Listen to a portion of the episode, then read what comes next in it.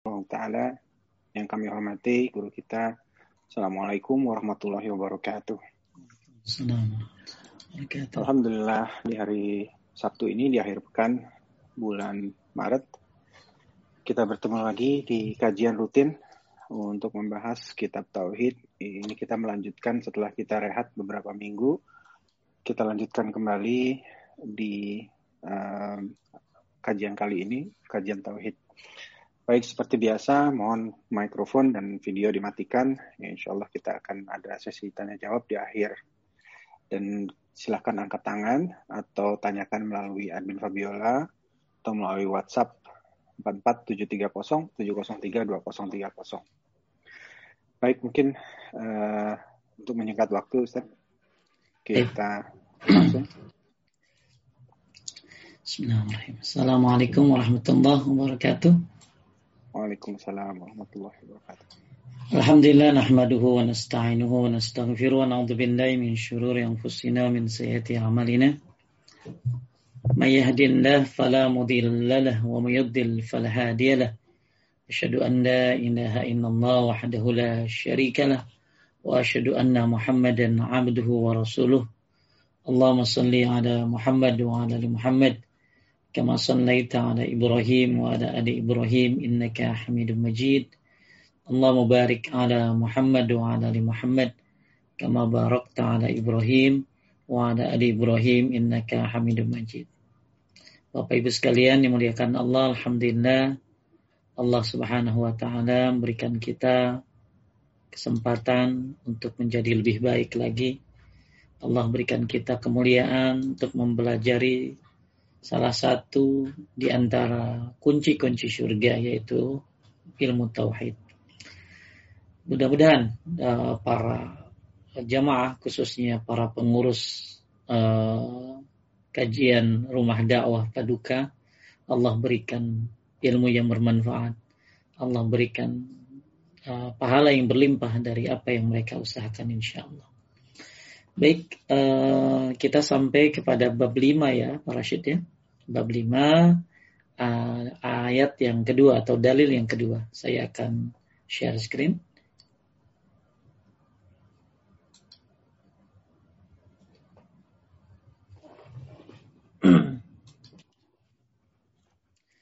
Baik, kelihatan Pak Rashid? Saya perbesar. Iya, iya terlihat Ustaz jelas. Baik, ini kita masih bahas tentang dakwah kepada kalimat la ilaha illallah. Kita sudah bahas kemarin tentang bagaimana uh, pentingnya dakwah ya kepada kalimat la ilaha illallah. Dan setiap pendakwah harus memiliki ilmu dalam uh, menyampaikannya ya dan setiap pendakwah uh, harus sabar ya. Kemudian dia juga harus memiliki uh, ketekunan dan lain sebagainya. Ini kita sudah bahas pembahasan berdakwah kepada syahadat la ilaha illallah. Kita juga sudah bahas tentang bagaimana keutamaan dakwah ya. Kita juga sudah bahas bagaimana persiapan-persiapannya. Dan surat Yusuf ayat 108 sudah kita bahas. Sekarang kita masuk pada Dalil yang kedua adalah hadis dari Ibnu Abbas radhiyallahu an bahwa Rasulullah shallallahu alaihi wasallam ketika mengutus Muaz ke Yaman bersabda, "Innaka sata'ti kauman ahla kitabin, fa iza ji'tahum fad'uhum ila an yashhadu an la ilaha illallah wa anna Muhammadan Rasulullah." Wa fi riwayatin ila أن يوحدوا الله. فإنهم أطاعوا لك بذلك فأخبرهم أن الله قد فرض عليهم خمس صلوات في كل يوم وليلة. فإنهم أطاعوا لك بذلك فأخبرهم أن الله قد فرض عليهم صدقة تؤخذ من أغنيائهم فترد على فقرائهم. Fa inhum ata'u laka bizalik fa iyyaka wa qara'im amwalihim wattaqi da'watal madlum fa innahu laisa. Boleh dibacakan? ya. Uh, sungguh kamu akan mendatangi kaum ahlul kitab, kaum Yahudi dan Nasrani. Maka itu hendaklah yang pertama kali kamu sampaikan kepada mereka adalah syahadat la ilaha illallah wa anna Muhammad Rasulullah. Di dalam riwayat yang lain disebutkan, agar mereka mentauhidkan Allah. Apabila mereka telah mentaati hal tersebut, maka sampaikanlah kepada mereka bahwasanya Allah mewajibkan atas mereka salat lima waktu sehari semalam. Apabila mereka telah mentaati hal itu, maka sampaikanlah kepada mereka bahwa Allah juga mewajibkan atas mereka zakat berupa harta yang diambil dari orang-orang kaya di kalangan mereka untuk diberikan kepada orang-orang fakir. Dan apabila mereka telah mentaati hal itu, maka jauhkanlah dirimu, janganlah mengambil dari harta terbaik mereka, serta lindungi dirimu dari doa dari doa orang yang teraniaya, karena sesungguhnya tidak ada penghalang antara doanya dan Allah. Insya Allah ini hadis yang sangat agung tentang bagaimana cara memulai dakwah. Ya, tadi hadis ini Nabi pesankan kepada Muaz bin Jabal, ya, dan beliau sendirian, ya. Jadi lebih baik sendirian tapi berilmu daripada banyak tapi tidak berilmu. Dan beliau uh, selanjutnya tidak pernah kembali lagi ke Madinah, para syed kecuali di zaman Abu Bakar. Ya, jadi setelah beliau diperintahkan oleh Nabi dakwah ke mana tadi? Ke Yaman, ya. Maka Nabi Shallallahu alaihi wasallam uh, uh, maka Muaz bin Jawal tidak pernah kembali kecuali di zaman Abu Bakar radhiyallahu an. Kemudian uh, setelah itu ya kalau nggak salah beliau ke Syam dan meninggal di sana. Bapak Ibu sekalian melihatkan Allah Subhanahu wa taala, kita lihat syarah ini ya, syarahnya ya, penjelasannya dari hadis tadi. Nabi Shallallahu alaihi wasallam tatkala mengutus Muaz bin Jabal radhiyallahu ke daerah Yaman untuk berdakwah kepada Allah Subhanahu wa taala dan mengajarkan Islam kepada penduduknya, memberitahukan langkah-langkah yang harus ditempuh oleh sahabat agung ini dalam upaya dakwah tersebut. Jadi dakwah itu pakai rencana ya Kang ya.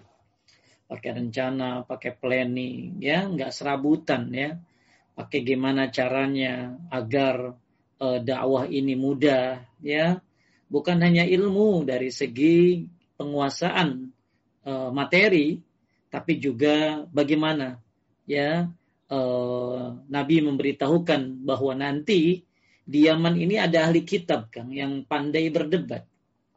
Ya, makanya berbeda tentunya ketika kita menghadapi orang-orang awam. Ya, berbeda dakwah ketika menghadapi orang-orang awam. Dan berbeda dakwah ketika menghadapi mereka orang-orang yang mereka seperti Yahudi dan Nasrani. Maka Nabi Shallallahu Alaihi Wasallam memberitahukan langkah-langkahnya apa yang harus ditempuh oleh sahabat Nabi Muaz bin Jabal ini. Karena Muaz bin Jabal ini sahabat yang dicintai oleh Nabi Shallallahu Alaihi Wasallam. Saking cintanya Nabi karena Allah kepada Muaz ada satu doa yang e, diberikan kepada Nabi sebagai bukti kecintaan Nabi kepada beliau yang sering dibaca oleh kita sebelum salam atau sesudah sholat yaitu Allahumma a'inni ala zikrika wa syukrika wa husni ibadatik ya Bapak Ibu tentu tahu doa ini. Ini adalah doa Nabi Sallallahu Alaihi Wasallam ya Nabi sangat cinta kepada Muaz, maka Muaz disuruh membaca doa ini setiap selesai sholat. Maka Anda silakan baca boleh sebelum salam atau sesudah salam. Allahumma a'inni ala zikrika wa syukrika wa husni ibadatik. Ya Allah, tolong aku untuk selalu ya apa? berzikir kepadamu, kemudian bersyukur kepadamu dan memperbaiki ibadah. Ya, nah inilah uh, bukti cinta Nabi kepada Muaz.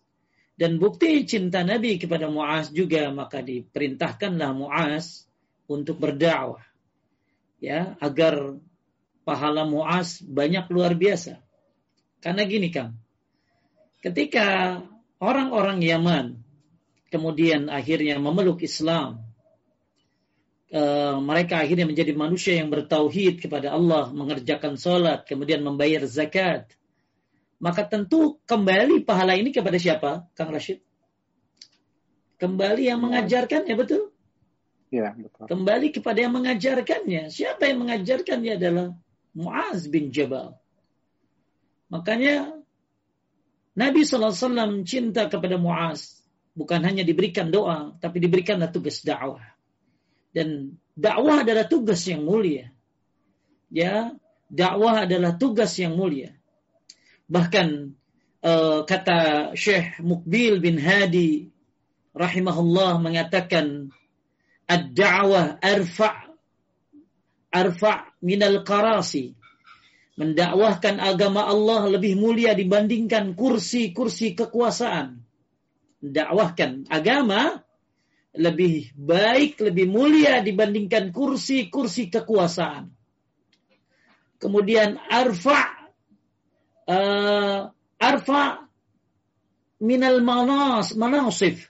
Apa itu? Ya, lebih mulia dibandingkan jabatan.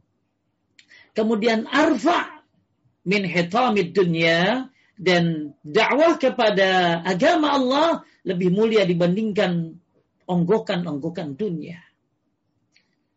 Nah, ini bukti cinta Nabi kepada Muaz bin Jabal bahwa dakwah adalah lebih kata Syekh Mukbil dakwah lebih mulia dibandingkan kursi kekuasaan. Dakwah lebih mulia dibandingkan jabatan. Dakwah lebih mulia dibandingkan onggokan-onggokan dunia. Bahkan kata Al-Imam Abdul Aziz bin Bas rahimahullah mengatakan sebagaimana disebutkan kata Ibn Qayyim al-Jauziyah wa tabligh sunnatihi ila al-ummah afdal min tabligh siham ila nuhuril adu menyampaikan sunnah kepada umat itu lebih baik daripada melemparkan panah-panah ke leher musuh-musuh. Syekh bin Bas mengatakan berbuat untuk menyebarkan sunnah adalah kewajiban dan mengajarkannya termasuk di antara ibadah yang paling utama. Mengajarkannya, kata Syekh bin Bas, adalah ibadah yang paling utama dan ketaatan yang paling mulia. Itulah mengajarkan. Maka ma'asyiral mu'minin rahimani wa rahimakumullah. Luar biasanya. Mu'az diperintahkan oleh Rasulullah berdakwah. Maka ketika penduduk Yaman bertauhid kepada Allah, maka siapa yang menyuruhnya? Muaz. Kembali kepada siapa pahalanya? Muaz. Maka dengan berdakwah naiklah derajat Muaz di sisi Allah Subhanahu wa taala. Sebagaimana firman Allah, "Wa man ahsanu qawlan mimman da'a Allah." Tiada ada perkataan yang terbaik selain perkataan yang menyuruh kepada Allah Subhanahu wa taala itu dakwah. Bahkan Allah berfirman, "Khairu ummatin ukhrijat lin-nas ta'muruna bil ma'ruf Watanhauna 'anil munkar. Sebaik-baik umat. Ya, umatin ukhrijat linnas yang keluar kepada manusia, menyuruh kepada kebaikan dan melarang pada kemungkaran.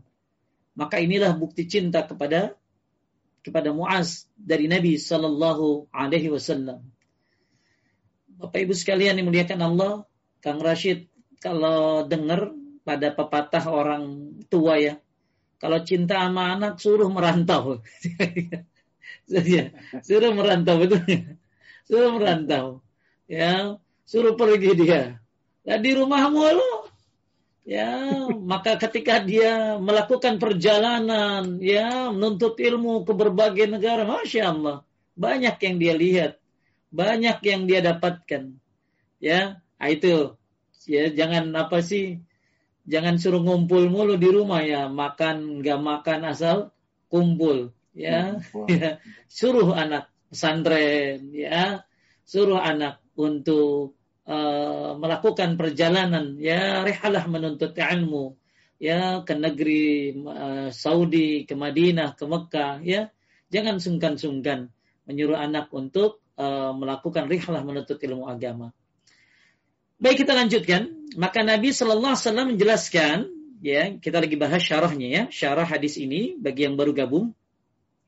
Bagi yang baru gabung, kita lagi bahas uh, tentang materi bab kelima, poin kedua, tentang dakwah kepada kalimat la ilaha illallah. Dan hadis yang disampaikan dari Ibnu Abbas radhiyallahu an bahwa Rasulullah SAW mengutus Muaz ke Yaman, ya bahwa Yaman akan mendatangi kaum ahli kitab. Ahli kitab ini adalah Yahudi dan Nasrani. Maka Nabi menyampaikan trik-trik, langkah-langkah agar Muaz ya bisa mantap dalam berdakwah. Yang pertama yang diajarkan adalah asyhadu an la ilaha illallah wa anna muhammadar rasulullah. Kemudian kalau mereka sudah tak bertauhid kepada Allah, ajarkan mereka apa? Salat. Kemudian setelah mereka salat, maka wajibkan bagi mereka zakat. Ya. Kemudian kalau mereka sudah mentaatinya, ya, Uh, kemudian akhirnya uh, dis, uh, disuruh oleh Nabi Shallallahu Alaihi Wasallam ya lindungi dirimu dari orang yang terani teraniaya dan sampai akhirnya ya tadi sudah kita bahas secara ringkas kurang lebih begitu hadisnya. Nah kita lagi bahas syarahnya bahwa dakwah ke, uh, adalah uh, bahwa kecintaan Nabi kepada Muaz luar biasa sampai Nabi mengajarkan doa Allahumma aini ala zikrika wa syukrika wa husna ibadatik yang kita suka baca. Kemudian saking cintanya Nabi kepada Muaz karena Allah tentu cintanya maka diperintahkan Muaz untuk berdakwah karena berdakwah adalah lebih mulia daripada kekuasaan, lebih mulia bahkan ada sebuah perkataan lebih mulia daripada para presiden, lebih mulia dari para raja. Nah, itulah orang yang berdakwah apalagi berdakwah kepada tahu kalimat la ilaha illallah. Nah kemudian Nabi SAW menjelaskan bahwasanya dia akan menghadapi suatu kaum yang berilmu dan pandai berdebat di kalangan orang Yahudi dan Nasrani. Tujuan beliau ialah agar nantinya Muaz dalam keadaan siap berdebat dan membantah syubhat yang mereka kemukakan. Luar biasa ya kan? Muaz itu sudah mempersiapkan diri ya dan mempersiapkan syubhat-syubhat apa yang akan dilontarkan oleh orang-orang Yahudi dan Nasrani Mu'az sudah menguasainya. Ya, jangan sampai kita pelangak pelongo. Oh, gitu ya? Oh, gitu ya? Yang pendakwa harus tahu subhat-subhat. Karena ada tiga pintu, uh, kata Ibnu Qayyim al-Jauziyah, ada tiga pintu yang menyebabkan seorang masuk ke dalam neraka. Yang pertama adalah pintu syubhat. Yang kedua adalah pintu syahwat. Yang ketiga adalah pintu kemarahan. Maka Muaz diberitahu oleh Nabi bahwa dia akan bertemu dengan apa tadi? Yahudi dan Nasrani. Tujuannya apa? Ya, supaya Muaz mempersiapkan diri karena Yahudi dan Nasrani ini pandai berdebat. Ya, nah makanya diungkapkan di belakang di sini, ya, di tulisan di belakang di sini. Sabda beliau sallallahu alaihi wasallam innaka satati kauman ahli ahli kitab. Sungguh engkau akan mendatangi orang ahli kitab Yahudi dan Nasrani kata Nabi. Al-Hafiz Ibnu Hajar rahimahullah berkata ini semacam wasiat persiapan agar Muaz bisa fokus. Karena ahli kitab umumnya adalah ahli ilmu.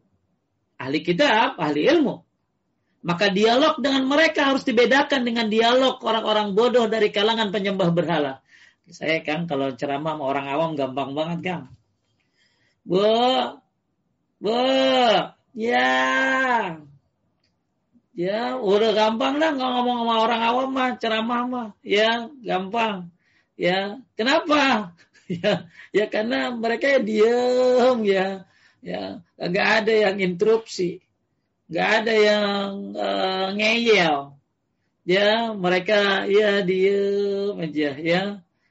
Uh, Nah, lain lagi ketika berdakwah kepada orang-orang kantoran, berdakwah kepada orang-orang kaya yang intelek, tentunya membutuhkan ilmu. Makanya kata Al-Hafiz Ibnu Hajar rahimahullah, ini semacam wasiat apa tadi persiapan agar Muas bisa apa tadi fokus. Karena ahli kitab adalah ahli ilmu. Berarti bayangin Kang, tugasnya berat banget ya. Ya, tugasnya berat banget nih. Ya, Dulu ingat awal-awal saya ngajar di sebuah kampus ya, kumpul ya waktu itu nggak salah di di Malaysia ya. Di Malaysia itu yang ngaji kan, yang ngaji tafsir, yang ngaji fikih itu profesor-profesor. Ya, wah, saya boro-boro hmm. profesor ya. Saya sih dipanggilnya prof Kang, ya, dipanggilnya prof di sana tapi profesional, bukan profesor. Oh, gitu. Ya, akhirnya tentu saya harus diapin materi luar biasa itu ya saya diundang untuk ngajar dia di Malaka uh, kemudian uh, saya karena begitu tahu murid-muridnya profesor-profesor masya Allah tentu saya harus mempersiapkan data-data yang akurat dalil-dalil dan lain sebagainya. Ya takut-takut takut-takut enak lah gitu loh. Tapi ya dakwah Bismillah ya. Masya Allah. Saya mengajarkan para profesor, para doktor, tapi mereka bidang-bidang umum, ya bidang-bidang umum. Tapi kan mereka tentu pintar dalam bertanya dan lain sebagainya. Alhamdulillah, justru jadi matang kalau kita mempersiapkan diri seperti itu. Ya inilah pesan Nabi kepada Muaz agar Muaz fokus karena dia akan berhadapan dengan orang-orang yang berilmu, yaitu orang Yahudi dan Nasrani tentu harus dibedakan. Kata Syekh bin Salih Utsaimin boleh dibacakan? Nabi oh, Nabi Shallallahu Alaihi Wasallam bersabda, demikian adalah untuk memberikan pengarahan kepada Muaz. Ini menunjukkan bahwa beliau Shallallahu Alaihi Wasallam mengetahui keadaan atau realita manusia dan pengetahuan beliau pengetahuan beliau terhadap keadaan mereka. Beliau dapatkan dari dua jalan. Yang pertama dari wahyu, lalu yang kedua berdasarkan ilmu dan percobaan. Jadi berarti Nabi itu ya Kang ya? Nabi ini mengetahui realita keadaan manusia. Jadi kalau kita mau dakwah itu harus tahu siapa yang mau didakwahi kan. Maka saya kalau ya. dipanggil ngajar, saya detail nanya. Ini yang mau saya dakwahin acaranya apa? Itu dulu. Kalau acaranya bid'ah mah gue ogah, gak mau. Wah ini Pak Ustad ulang tahun, lah kagak dah. ya. Oh ini Pak Ustad acara ini enggak. Jadi Ustad bisa enggak ceramah? Ya. Eh, kapan? Apa dalam rangka apa? Temanya apa? Ya. Oh temanya peran istri di era milenial menunjang suami. Ah, Oke okay lah, apa-apa. Walaupun ada milenial-milenialnya, masih ada hubungan bagaimana seorang istri sikapnya terhadap suami. Tapi kalau acara yang eh enggak, enggak ya enggak mau lah. Kemudian juga tanya temanya apa? Ya, ada usul nggak Ustadz? Ya, ini saya tanya Kang, ini udah ngaji apa belum? Udah ngaji apa belum? Wah, belum Pak Ustadz. Ini ini namanya uh, jadi dulu ada pengajian namanya uh, anak-anak adis Kang ya anak-anak disco. Ya, jadi Wah. mereka bilang ini anak-anak adis Pak Ustadz, anak-anak disco. Wow, lebih oh gitu. Berarti mau yang dibahas apa gitu ya. Ya itu hmm. kita tanya ya, terus kadang-kadang ini usianya berapa yang akan didakwahi. Karena berbeda sekali ketika berdakwah dengan anak-anak ya, remaja dengan orang tua pasti berbeda. Nah, ini kita juga ketika berdakwah harus tahu ya siapa yang mau didakwahi. Maka kata Syekh Utsaimin ini menunjukkan bahwa Nabi SAW mengetahui keadaan realita manusia. Dari mana Nabi tahu? Dari wahyu atau dari pengalaman ya atau dari info-info dari sahabat-sahabatnya. Nah, inilah Nabi Shallallahu Alaihi Wasallam menyuruh Muaz untuk mempersiapkan diri karena akan berhadapan dengan para ahli kitab. Kembali lagi kepada pembahasannya sebelum kita bahas faidah-faidahnya. Kemudian uh, selanjutnya ya tujuan beliau ialah agar nanti Muaz dalam keadaan siap berdebat dan membantah syubhat-syubhat yang mereka kemukakan. Ya, syubhat ini apa, Kang? Apakah kalau tanya syubhat apa? Yang meragukan ya. Ya, pemikiran-pemikiran yang meragukan ya. Uh, apa ya pendapat-pendapat yang bikin ya bikin bingung ya uh, yang naudzubillah akhirnya Kalau orang nggak dibantah syubhatnya, ya tentu bisa terjebak di dalam syubhat. Maka hati-hati, syubhat ini jalannya kencang. Kencang. Sedangkan hati kita gampang berbolak, balik. Hati hmm. kita rapuh. Maka pastikan apa yang Anda dengar. Coba Kang ketika nonton sesuatu, suka kepikiran kan Kang? Ya. ya, ketika kita nonton sesuatu apa, ya suka kepikiran. Ya. Nah, termasuk juga ketika kita mendengarkan ya tausiah-tausiah, maka harus jelas, ya harus jelas. Kalau kalau Anda baru belajar, mendingan belajar yang jelas-jelas saja. Ya, belajar tauhid, belajar sunnah, nah, itu uh, buat para pemula untuk memperdalam itu. Kemudian Uh, selanjutnya setelah itu barulah dia dapat memulai dakwah dari perkara terpenting. Kemudian perkara yang penting. Jadi Nabi menyuruh Muaz untuk dakwah pada hal yang paling terpenting. Yaitu tauhid. Kemudian baru ke perkara yang penting yaitu salat. Sehingga yang hendaknya pertama kali dilakukan daya dalam menyuruh manusia agar memperbaiki akidahnya. Sebab akidah adalah merupakan pon pondasi. Lanjutkan. Jika mereka jika mereka telah menerima hal tersebut, baru mereka diperintahkan untuk menegakkan sholat. Karena sholat itu kewajiban yang teragung atau utama setelah tauhid. Apabila mereka telah melaksanakannya, maka perintahkan orang-orang kaya dari mereka untuk membayar zakat harta-harta mereka yang kemudian dibagikan kepada orang-orang fakir sebagai rasa kebersamaan dan rasa syukur kepada Allah Subhanahu wa taala. Ya.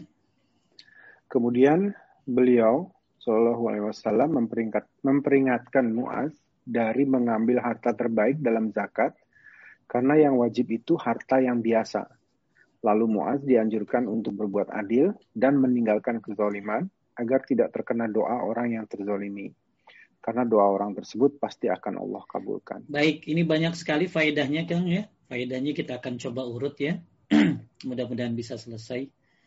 Nah, catatan di sini Syekh Abdurrahman bin Hasan al berkata dalam Fathul Majid dalam la ilaha illallah harus terpenuhi tujuh syarat. Jadi ini sudah pernah kita bahas ya, sedikit sedikit kita lewatin saja, tapi kita harus tahu ya. E, maksudnya kita bahas sedikit saja, di mana kalimat ini tidak akan memberikan manfaat bagi orang yang mengatakannya kecuali jika terpenuhi semuanya. Jadi kan Muaz suruh ngajarin mereka asyhadu an la ilaha illallah wa asyhadu anna muhammadar rasulullah. Berarti ngajarin tauhid dan kenabian ya ngajarin tauhid dan kenabian. Nah, hmm. kalimat la ilaha illallah tentunya enggak sekedar diucapkan ya. Buat semuanya ya, ini pernah kita bahas bahwa kalimat la ilallah tidak hanya sekedar ucapan, tapi harus ada tujuh komponen di dalamnya. Tujuh syarat di dalamnya. Yang pertama al-ilmu. Ya, jadi harus mengetahui makna la ilaha illallah yang meniadakan kebodohan. Malah saya baca sebuah tulisan yang indah dari seorang ulama salaf, ketika manusia bertobat, maka harus memperbaiki keagamaannya. Maka dia harus berilmu. Jadi Anda yang baru bertobat bukan hanya sekedar menyesal, meninggalkan dosa dan bertekad untuk tidak berbuat lagi, tapi termasuk memperbaiki keislamannya, memperdalam ilmu agamanya.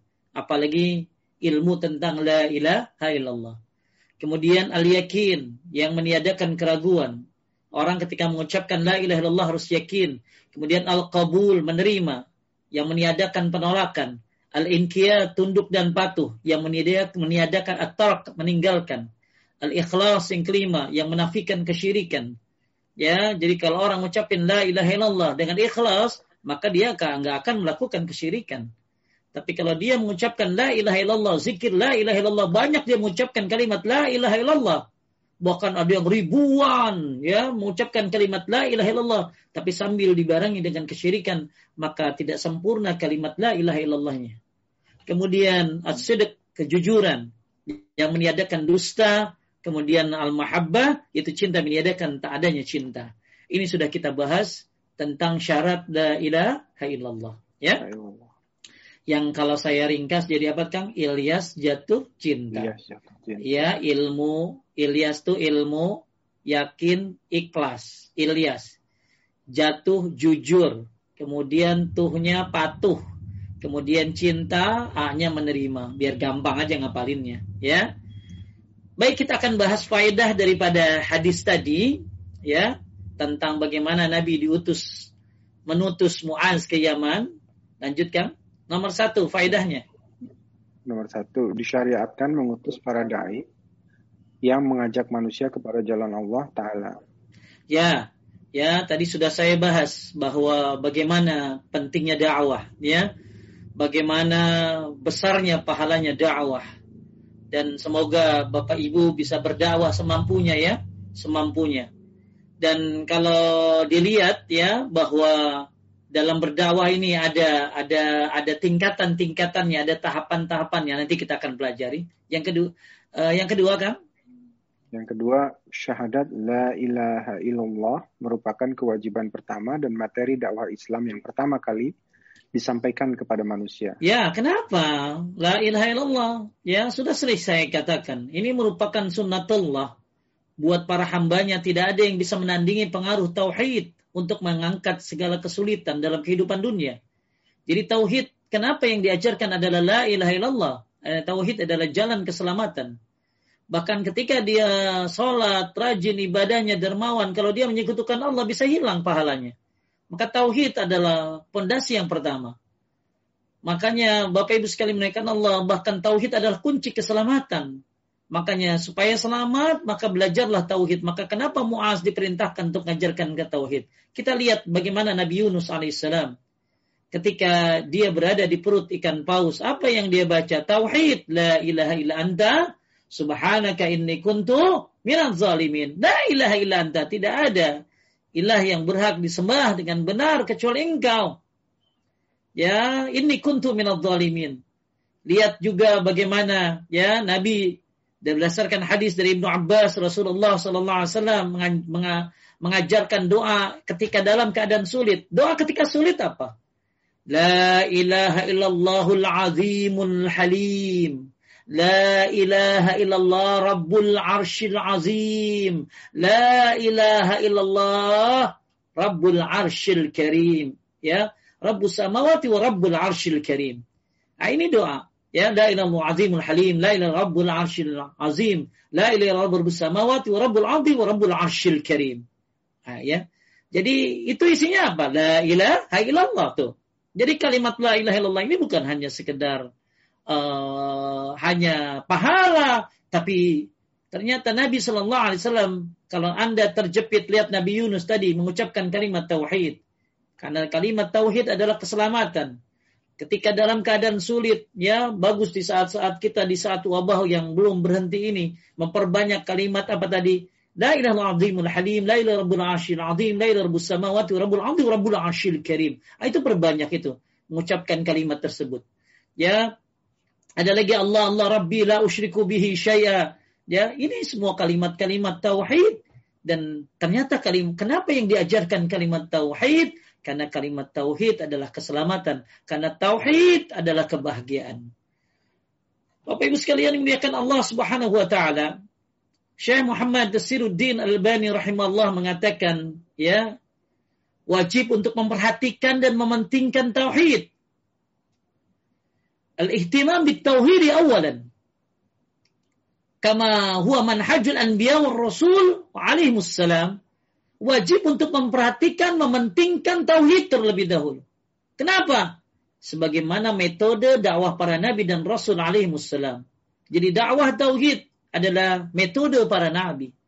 Maka Nabi mengajarkan kepada Muaz untuk mengajarkan tauhid kepada orang-orang yang ada di Yaman karena emang itu adalah metode para nabi.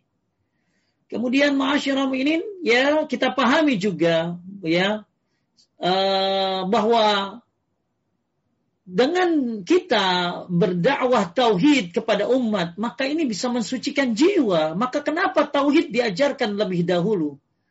Ya, kata Syekh Allamah Rabi Al-Madkhali hafizahullah mengatakan demi Allah, kesyirikan ini membutuhkan usaha-usaha yang sungguh-sungguh dari para dai. Jadi saking banyaknya kesyirikan, butuh usaha yang sungguh-sungguh dari para dai sampai kata beliau 99 dari usaha dicurahkan untuk memperbaiki akidah. Berapa persen Kang? 99 persen untuk memperbaiki akidah. dan sisa usaha untuk sisa-sisa yang lain dari Islam. Dikarenakan kenapa? Tidak ada Islam kecuali dengan membersihkan hati-hati manusia dari kesyirikan ini. Ya tidak ada Islam kecuali dengan membersihkan hati-hati manusia dari kesyirikan. Oleh karena itu kata beliau, 99 dari usaha yang dicurahkan oleh para pendakwah adalah untuk memperbaiki akidah. 99 persen. Masya Allah. Ya. Bahkan kata Allamah Taqiyuddin Al-Hilali beliau mengatakan kitab tauhid Bapak-bapak ibu-ibu yang sudah punya kitab tauhid tidak cukup untuk engkau baca sekali. Ya, tuh kayak Kang Rosid belakangnya banyak buku. Jangan dibaca cukup sekali. Ya, apalagi buku tauhid, ya. Kata beliau, Taqiyuddin Al-Hilali, bahkan seharusnya engkau baca terus-menerus setiap kali engkau khatamkan. Jadi Kang, habis belajar kitab tauhid, ulangi lagi, ulangi lagi. Ya, kita mah maunya hatam bari tengah arti. Ya, maunya tamat, tamat gitu loh. Ya, kapan hataman tat? Hatam-hatam paham kagak? Jadi kata beliau, kitab tauhid tidak hanya sekali baca, bahkan terus menerus dibaca. Setiap kali engkau hatamkan, kembali engkau mulai dari awal. Seperti itulah aku melakukannya. Kenapa? Karena manusia ini selalu perlu kepadanya. Karena manusia perlu kepada tauhid, maka selesai bahas lagi dari awal, selesai bahas lagi dari awal. Tujuannya apa? Satu, kata beliau, yang muahid bertambah yakin. Tujuan mengulang-ulangi kitab tauhid sampai berkali-kali, ya sampai ada seorang ulama salaf mengulangi kitab Bukhari itu sampai 50 kali. Masya Allah. Ya, diulang-ulang terus. Tujuannya apa? Apalagi ini kitab tauhid diulang-ulang terus. Tujuannya apa? Agar yang muwahid bertambah yakin. Kemudian yang kedua bertambah kokoh tauhidnya. Yang ketiga yang musyrik bertobat meninggalkan syiriknya. Bisa saja kan, ya dia belajar kitab tauhid tapi ya kagak ngerti-ngerti. Apalagi yang datangnya jarang-jarang. Nah ini ya maka konsenlah kita belajar tauhid. Diulang lagi diulang lagi. Kalau bisa malah kita miliki kitabnya. Kalau bisa. Ya kenapa beli tas bisa? Banyak beli tas emang mall pada tutup tapi belanja online luar biasa yang dibeli teh sepatu tas apa aja kitab di rumah gimana Gak usah beli Ferrari, tapi you punya library bagus itu dari punya Ferrari. Maka silakan beli kitab-kitab yang bagus, khususnya masalah akidah, masalah tauhid. Tujuannya apa? Dibaca lagi, dibaca lagi, dibaca lagi, dibaca lagi.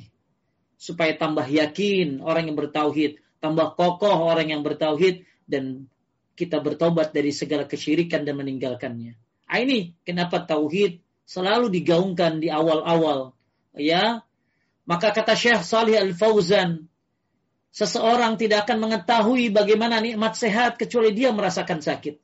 Kita nggak akan tahu nikmat sehat kecuali setelah sakit. Kita nggak tahu betapa besarnya nilai sebuah cahaya kecuali kita terjebak dalam kegelapan. Betul? Kita nggak ngerti bagaimana nikmat cahaya kecuali kita terjebak dalam kegelapan. Kalau seseorang tidak tahu bagaimana nikmatnya air kecuali dia pernah kehausan dan seorang tidak akan tahu bagaimana nikmatnya makanan dan nikmatnya makan kecuali dia pernah merasakan lapar. Begitu juga dan seorang tidak akan pernah merasa bernilai keamanan nikmatnya keamanan kecuali dia pernah merasakan rasa takut. Masya Allah. Ya, orang yang uh, mungkin dari mana Suria pindah ke negeri mana ada yang ke Indonesia. Wah, senang banget karena merasa aman di sini.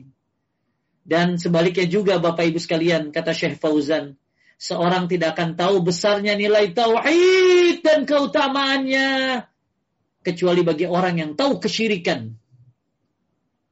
Orang nggak akan tahu betapa besar nilai tauhid kecuali orang itu tahu bahayanya kesyirikan. Sehingga dia bisa bisa menjaga nilai tauhidnya.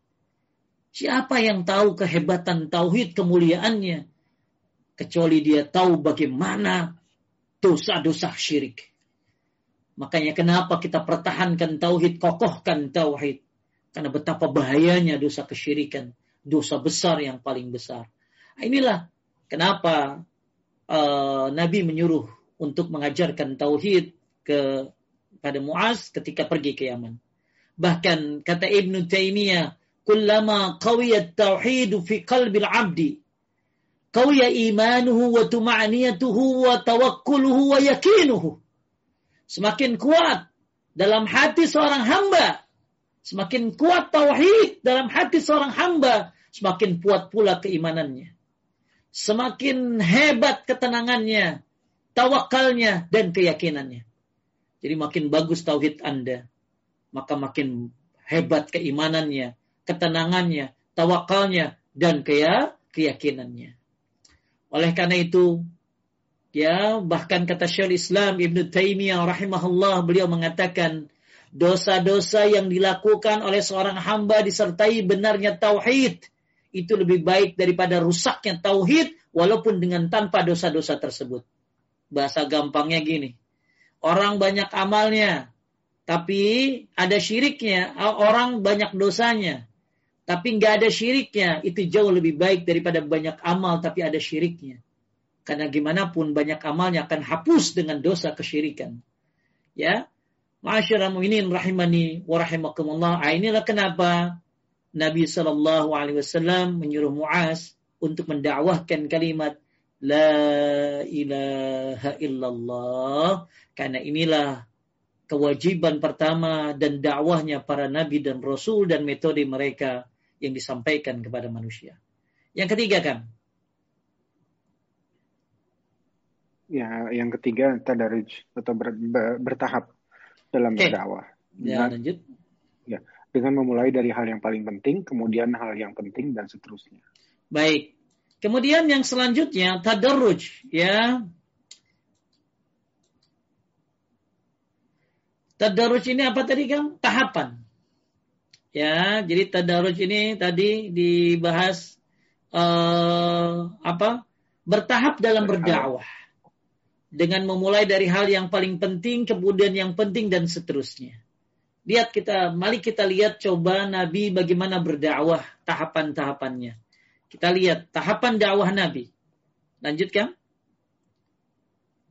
Uh, tahapan dakwah Nabi.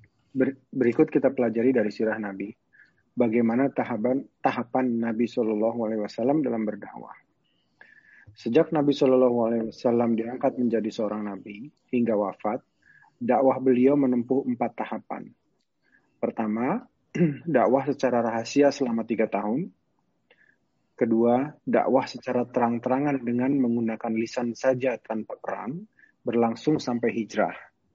Ketiga, dakwah secara terang-terangan dengan berperang melawan orang-orang yang menyerang dan memulai peperangan atau kejahatan. Tahapan ini berlangsung sampai tahun perdamaian Hudaybiyah. Keempat, dakwah secara terang-terangan dengan memerangi setiap orang yang menghalangi jalannya dakwah atau menghalangi orang-orang menghalangi orang yang masuk Islam setelah masa dakwah dan pemberitahuan dari kaum musyrik, anti agama atau penyembah berhala. Pada tahapan inilah syariat Islam dan hukum jihad dalam Islam mencapai kemapanannya. Ya, ini metode dakwah Nabi ya selama hidupnya. Ya, masya Allah ya. Kita mah cuman gampang banget dakwahnya deh. Tinggal ngumpulin orang doang. Ya, Nabi Sallallahu Alaihi Wasallam dakwah pertama ya secara rahasia dulu. Ya, sedikit pengikutnya. Ya, dakwah terang-terang. Oh, apalagi Nabi Nuh, Kang. Nabi Nuh teh 950 tahun, Kang. Dakwah tuh 950 tahun. Tahu yang ikut berapa, Kang? 80 orang. 80 orang. Kalau dihitung 150 tahun, itu setahun berapa orang? Enggak. ya 950 tahun. Umurnya bukan 950, lebih ada yang bilang 1500, 1700. Bahkan Nabi Nuh alaihissalam dakwahnya itu siang malam dakwahnya Masya Allah luar biasa Nabi Nuh alaihissalam. Ya maka Bapak Ibu sekarang kita masih gampang, ya masih gampang. Insya Allah Bang Rashid ya di London gampang ya, nggak sulit. Jadi kalau merasa putus asa lihat dakwah Nabi. Sudah banyak saya lihat ya orang-orang yang tahu tentang Islam, masya Allah. Ya banyak orang-orang yang pengen mengenal Islam. Ya teruskanlah bagi mereka yang berada di luar negeri, ya gaungkan dakwah Islam ini. Anda pergi ke sana bukan hanya kerja, tapi Anda ingin berdakwah di sana. Biar tujuan Anda tinggal di sana itu mulia, karena Anda ingin berdakwah di sana. Ya, tunjukkan betapa mulianya Islam, betapa terhormatnya Islam, baik banget Islam ya uh, hancurkan pemikiran-pemikiran salah tentang Islam. Nabi Shallallahu Alaihi Wasallam pun ada tahapan-tahapannya, ya. Pertama dalam ya tadi secara rahasia, kemudian terang-terangan, nggak pakai perang. Kemudian baru ya terang-terangan, ya. Uh, kemudian uh, ada perangnya, ya. Kemudian dia ya, yang keempat dakwah secara terang-terangan masih juga ya bahkan uh, ini ya dakwah yang yang poin yang keempat ini ya dengan uh, memerangi setiap orang yang menghalangi jalan dakwah ya inilah proses dakwah Nabi. Saya awal mula dakwah sangat mudah sekali ya sangat mudah sekali. Ya nggak ada intimidasi ya. Kalaupun ada ya paling cuma bully-bully kecil doang teror-teror dikit doang ya nggak ada. Sampai-sampai gang ada orang datang sahabat kepada Nabi mengeluh karena mereka habis dizolimi orang-orang kafir. Maka dikasih tahu sama Nabi orang-orang dulu mereka dakwah sampai digergaji, dibelah dua tubuhnya. Dibelah dua tubuhnya, dikubur hidup-hidup. Mereka dakwah dulu disisir dengan sisir besi. Kita masih jauh daripada itu. Kita banyak kemudahannya. Maka ketika kita mengeluh tentang susahnya berdakwah, maka ingat perjuangan para nabi yang lebih susah dari Anda, bahkan lebih menderita dari Anda. Sekarang apa yang nggak bisa lewat medsos? Gampang sekali dakwah lewat medsos. Ya, betapa banyak uh, dakwah-dakwah para asatis lewat medsos. Dan Masya Allah, ya, uh, walaupun dalam keadaan wabah begini, masih tetap bisa dakwah. Ya, bahkan lebih rajin lagi banyak ibu-ibu. Ya, Kemudian syarat dan kaidah penting dalam berdakwah. Ini namanya apa tadi kan? Tahapan-tahapan. Tahapan. Ya, tahapan-tahapan dalam berdakwah. Kalau tadi yang kita bahas kan dari muas itu tahap-tahapan mengajar. Yang pertama diajarkan tauhid dan kenabian. Ya. Kemudian akhirnya diajarkan sholat setelah itu. Kemudian disuruh bayar zakat. Nah ini tahapan-tahapan. Nah sekarang kita bukan hanya belajar tahapan-tahapan yang dilakukan oleh Muaz, tapi kita lihat tahapan dakwah Rasulullah. Kemudian yang selanjutnya syarat dan kaidah penting dalam berdakwah. Yang pertama dakwah harus ikhlas mencari ridho Allah. Ini yang terpenting. Ya. Semoga Allah jaga saya, semua para asatis, asatis yang mendakwahkan tauhid dan sunnah dalam ridho Allah Subhanahu wa taala. Ya, minta doanya kepada para jamaah agar kita tetap konsisten mencari ridho Allah Subhanahu wa taala. Ya, sangat berat ya. Kemudian dakwah dengan ilmu. Ya, ya apalagi posisinya kayak Muaz yang akan bertemu dengan ahli kitab yang jago berdebat. Maka sama ketika kita pengen mendakwahkan sesuatu ya harus punya ilmunya. Ada ibu-ibu kan, dia didatangi orang. Dia bilang begini, e, tolong nanti titip salam ya. Ah, dia jadi ceritanya kayak mau haji kan. Akhirnya dia hmm. ada tamu bilang begini, titip salam ya nanti sama Nabi Muhammad ya di sana. Kan banyak tuh orang kalau titip salam tuh sama Nabi Muhammad kalau orang mau yeah. ke iya. Mekah, ke Madinah kan ya. Akhirnya ibu itu pergi ke dalam kan. Ngapain ngambil air? Bukan baca buku dulu, mau nyampain sesuatu. Perasaan si Ustadz Agus pernah ngasih tahu nih apa dalilnya nih. ya, jadi ibu itu lihat dulu ya waktu itu belum ada handphone mungkin ya. Lihat dulu apa yang mau di saya ngomongin ya. Uh, kan nggak ada tuh titip-titip begitu. Kalaupun ada ya titip uh, apa uh, membiayai yang ada ya, membiayai. Jadi kalau ada orang mau haji ya, bagus kita berikan dia nafkah ya nafkah. Malah paling bagus satu ekor onta jantan kan. Berarti 50 juta tuh kan. 50 hmm. juta. Nggak bisa ya ek, satu ekor betina. Nggak bisa juga semampunya.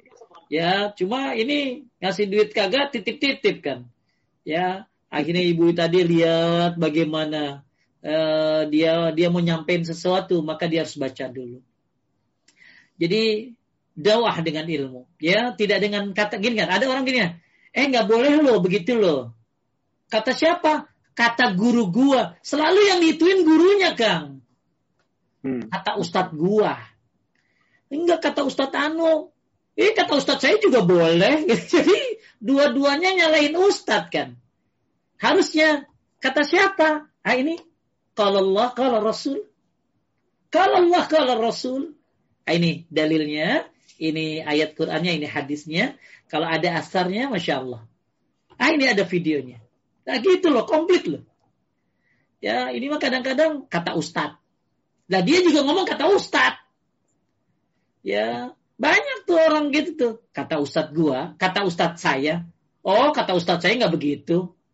Maka nggak selesai kalau kata Ustadz mah. Bagus apa? Ah ini dalilnya dari Al-Quran, dari hadis sampaikan. Ya sekarang banyak kan ibu-ibu udah bisa nyari sendiri. Kalau ada masalah-masalah cari sendiri. Kan sekarang mau gampang nyari search engine tuh. Ya apa uh, apa uh, pokoknya yang uh, misalnya ada, saya juga suruhkan nyuruh begitu tuh ibu-ibu. Misalnya saya ditanya sama jamaah tentang sesuatu saya belum sempat nyari. Udah kan kalau saya jawab kan capek nulis tuh. Saya tinggal ngubungin aja beberapa ibu-ibu. Teh, tolong dong cariin nih jawabannya, linknya. Udah tuh si ibu langsung laporan. Dikasih lima link. Saya tinggal copy paste kasihin ke ibu itu. Ya, Nah ini sekarang banyak ibu-ibu yang sudah pinter mencari itu. Masya Allah luar biasa. Ya, karena ya ada semuanya di internet kan kan tinggal bagaimana situs-situsnya ya. Nah itu harus diselektif ya harus diselektif. Kemudian dakwah dengan hikmah nanti kita akan bahas. Kemudian dakwah dengan sabar. Dakwah dengan mengetahui keadaan yang didakwahi. Ini nomor lima nih. Baik kita lihat. Yang pertama dakwah harus ikhlas mencari ridha Allah Subhanahu wa taala ya Allah Subhanahu wa taala berfirman, ayatnya sudah sering saya bacakan, ya, "Wa ahsanu qawlan mimman da'a ila Allah." Siapa yang lebih baik perkataannya daripada orang yang menyuruh kepada Allah menjalankan amal soleh dan berkata, sungguhnya aku termasuk orang yang menyerahkan diri. Kemudian yang kedua lanjutkan, dakwah dengan ilmu. Dakwah dengan ilmu. Umar bin Abdul Aziz rahimahullah mengatakan, artinya barang siapa yang beribadah pada Allah tanpa ilmu, maka ia akan membuat banyak kerusakan dibanding mendatangkan banyak kebaikan. Ya ini kan hati-hati. Dakwah hmm. tanpa ilmu akan membuat banyak kerusakan dibandingkan mendatangkan banyak kebaikan. Maka ketika kita mau menyampaikan bagus, ya sebentar, saya cari dulu ya, gitu ya, saya cari dulu, ya. Dan kalau ngasih tahu teh jangan emosi ya. Ada ibu-ibu kang nanya saya begini, tat, mudah orang ibu-ibu ya, saking udah akrabnya tat, ya tat uh, minta dong dalil ini. Ibu itu tuh kurang ajar dikasih tahu kagak ngerti-ngerti. Saya bilang begini ibu mau dakwah apa mau debat? Kalau ibu mau debat ya tinggalkan perdebatan. Kan ibu udah ngasih dalil. Ya sudah kalau udah ngasih dalil selanjutnya tinggal doakan tinggal sabar. Dakwah dengan ilmu ya. Dengan hikmah nanti ada pembahasannya. Jadi ketika kita punya ilmu maka kita akan berikan memberikan bukti-bukti dalil, kemudian kita nggak pakai emosi juga gitu loh.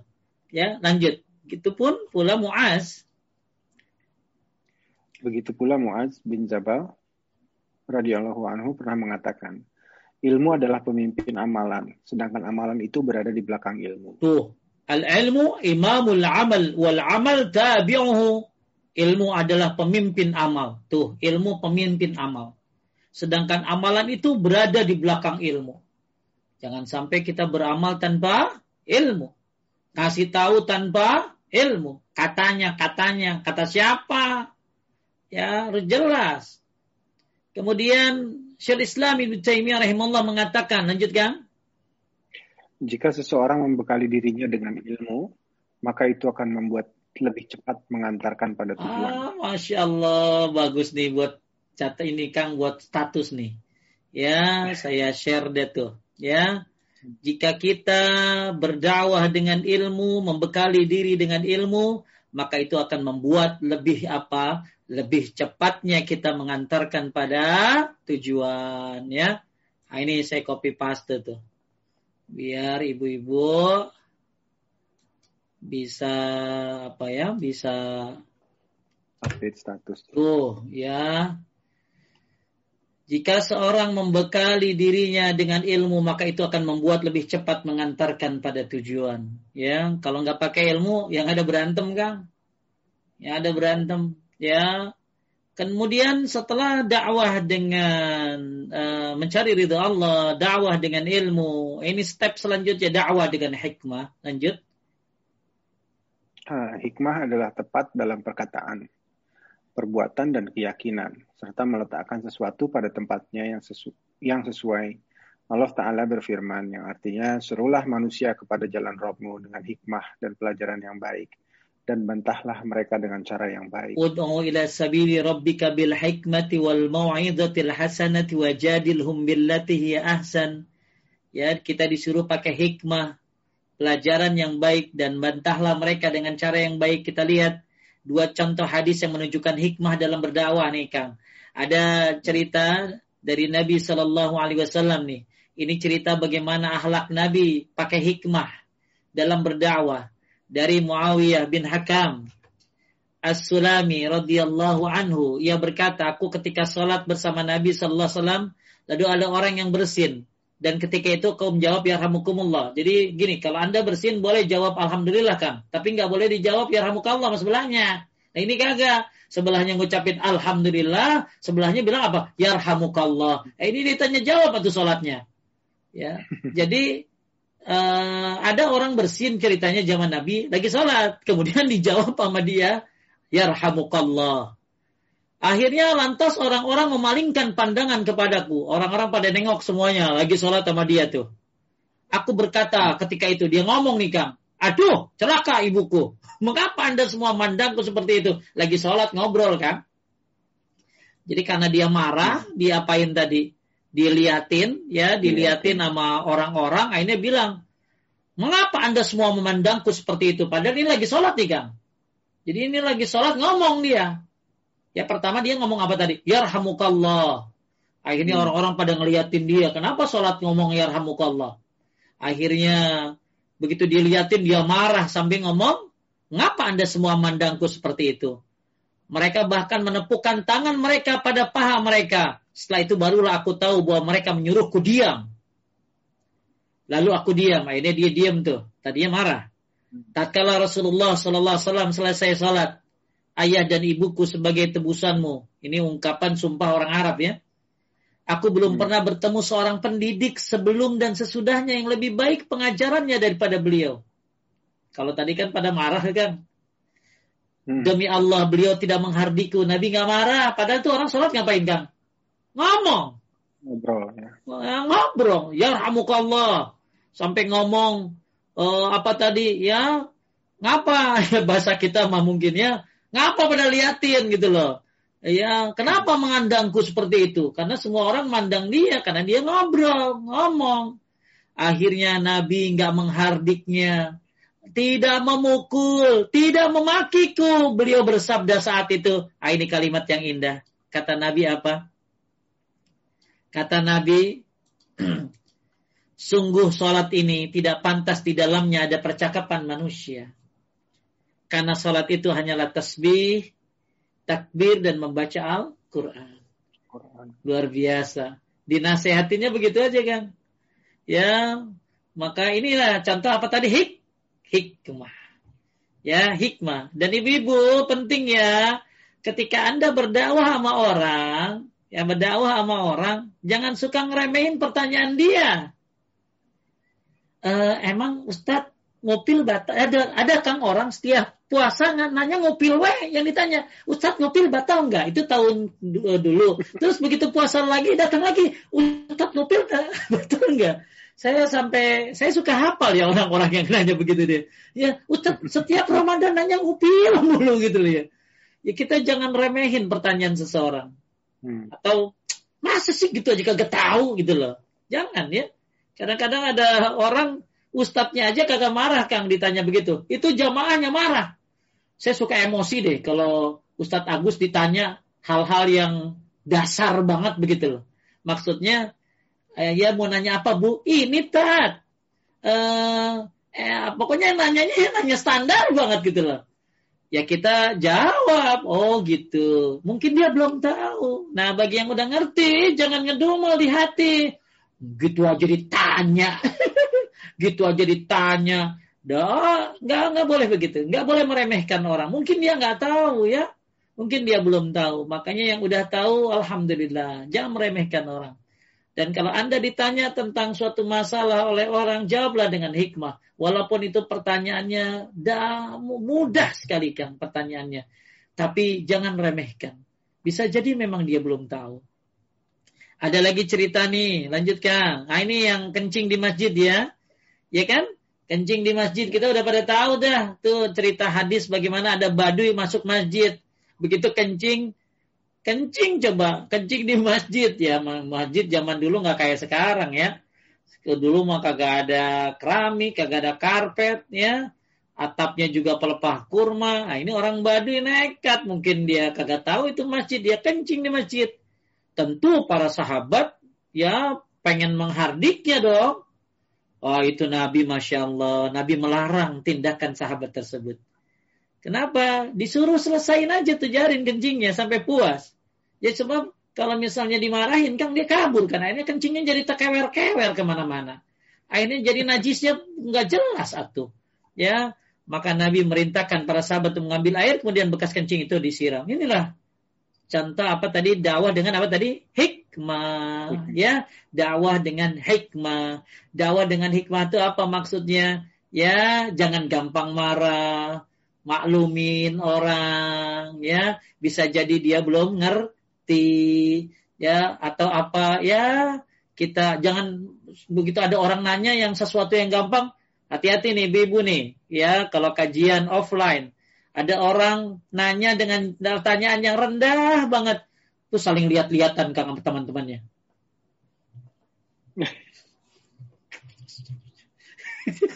kayaknya ya ikan jangan lah kasihan lah ya jangan ya jangan Jangan kita meremehkan pertanyaan orang ya. Justru masya Allah kan ya. Ada ibu-ibu ya begitu kajian tuh sampai nyambut di depan kan jamaahnya tuh. Ayo silakan, ayo duduk, masya Allah, tabarakallah, duduk ibu, dibawain air minum, sampai-sampai itu yang pakai apa, yang mungkin maaf ya, yang pakai celana lepis, yang pakai baju pendek, ya, dirangkul, diajak, ayo, ayo, ayo, oh, tapi saya bajunya begini, nggak apa-apa, ayo masuk-masuk. ada ibu-ibu kan, itu ada ibu-ibu datang pakai jilbab yang pakai ini kan, pakai kerudung doang. Terus pakai tangan pendek, terus pakai rok sebetis datang. Itu dilihatin dari ujung atas ke bawah kan. Apa kata dia? Kalau ngaji jangan begini kajian ya. Pakaian yang sopan. Akhirnya itu si ibu ngadu. Tahu Kang itu siapa? Dia mu'alaf Kang. Mu'alaf. Ngadu sama saya. Saya nggak mau kajian lagi Pak Ustadz. Saya dipelototin, dimarahin. Sama ibu itu. Ya, janganlah. Ya. Akhirnya tuh si ibu Kang. Walaupun baru mu'alaf. Semangat belajarnya. Luar biasa. Kemudian akhirnya berapa mungkin lama saya nggak ketemu, Begitu ketemu Kang, jangankan baca Quran Kang, baca hadis aja lancar. Baca hadis aja lancar. Dia cerita, saya paling lama baca Al-Baqarah tiga jam Pak Ustadz gitu loh. Ya, hmm. dia cerita bagaimana perjuangan dia belajar. Nah, ini jadi ternyata bahkan Kang, maaf, dia jadi lebih cerdas, lebih pintar daripada yang dulu marahin dia. Maka saya kalau ketemu sama ibu yang marahin dia tuh saya gini, tuh dia tuh, ya sekarang lebih baik. ya, hmm. Jangan, ya jangan kita remehkan. Mungkin dia belum ngerti, belum tahu, ya. Apalagi bisa jadi dia baru mulai ngaji. Ingat ya, buat yang sudah lebih baik, sudah syar'i ketika ada orang pakai baju-baju seperti itu ya kan Anda pikir aja dulu kita pakai juga begitu kan Anda juga pakai dulu kan ya Levis yang dia pakai, Anda juga pakai dulu. Baju adik yang dia pakai, Anda juga dulu pakai. Ya, kemudian apa yang dia lakukan sekarang juga bukankah dulu kamu melakukannya? Jadi janganlah kita akhirnya seolah-olah uh, melupakan masa lalu kita. Ada lagi penyakit ikan. Orang kalau dakwah pengennya itu orang cepat ngerti. cepat ngerti lu lu kagak ngerti-ngerti deh gue gue kasih tahu udah lama gue kasih tahu kagak ngerti-ngerti padahal tukang yang ngasih tahu lima tahun aja baru bener dia banyak orang ketika dia lupa ya dia lupa proses hijrahnya dia lama tapi gitu dia dakwah maunya orang cepet aja ya apakah ada orang yang cepat ada yang lambat ya maka ingat diri kita bagaimana proses Kang Rashid Lama nggak dulu prosesnya?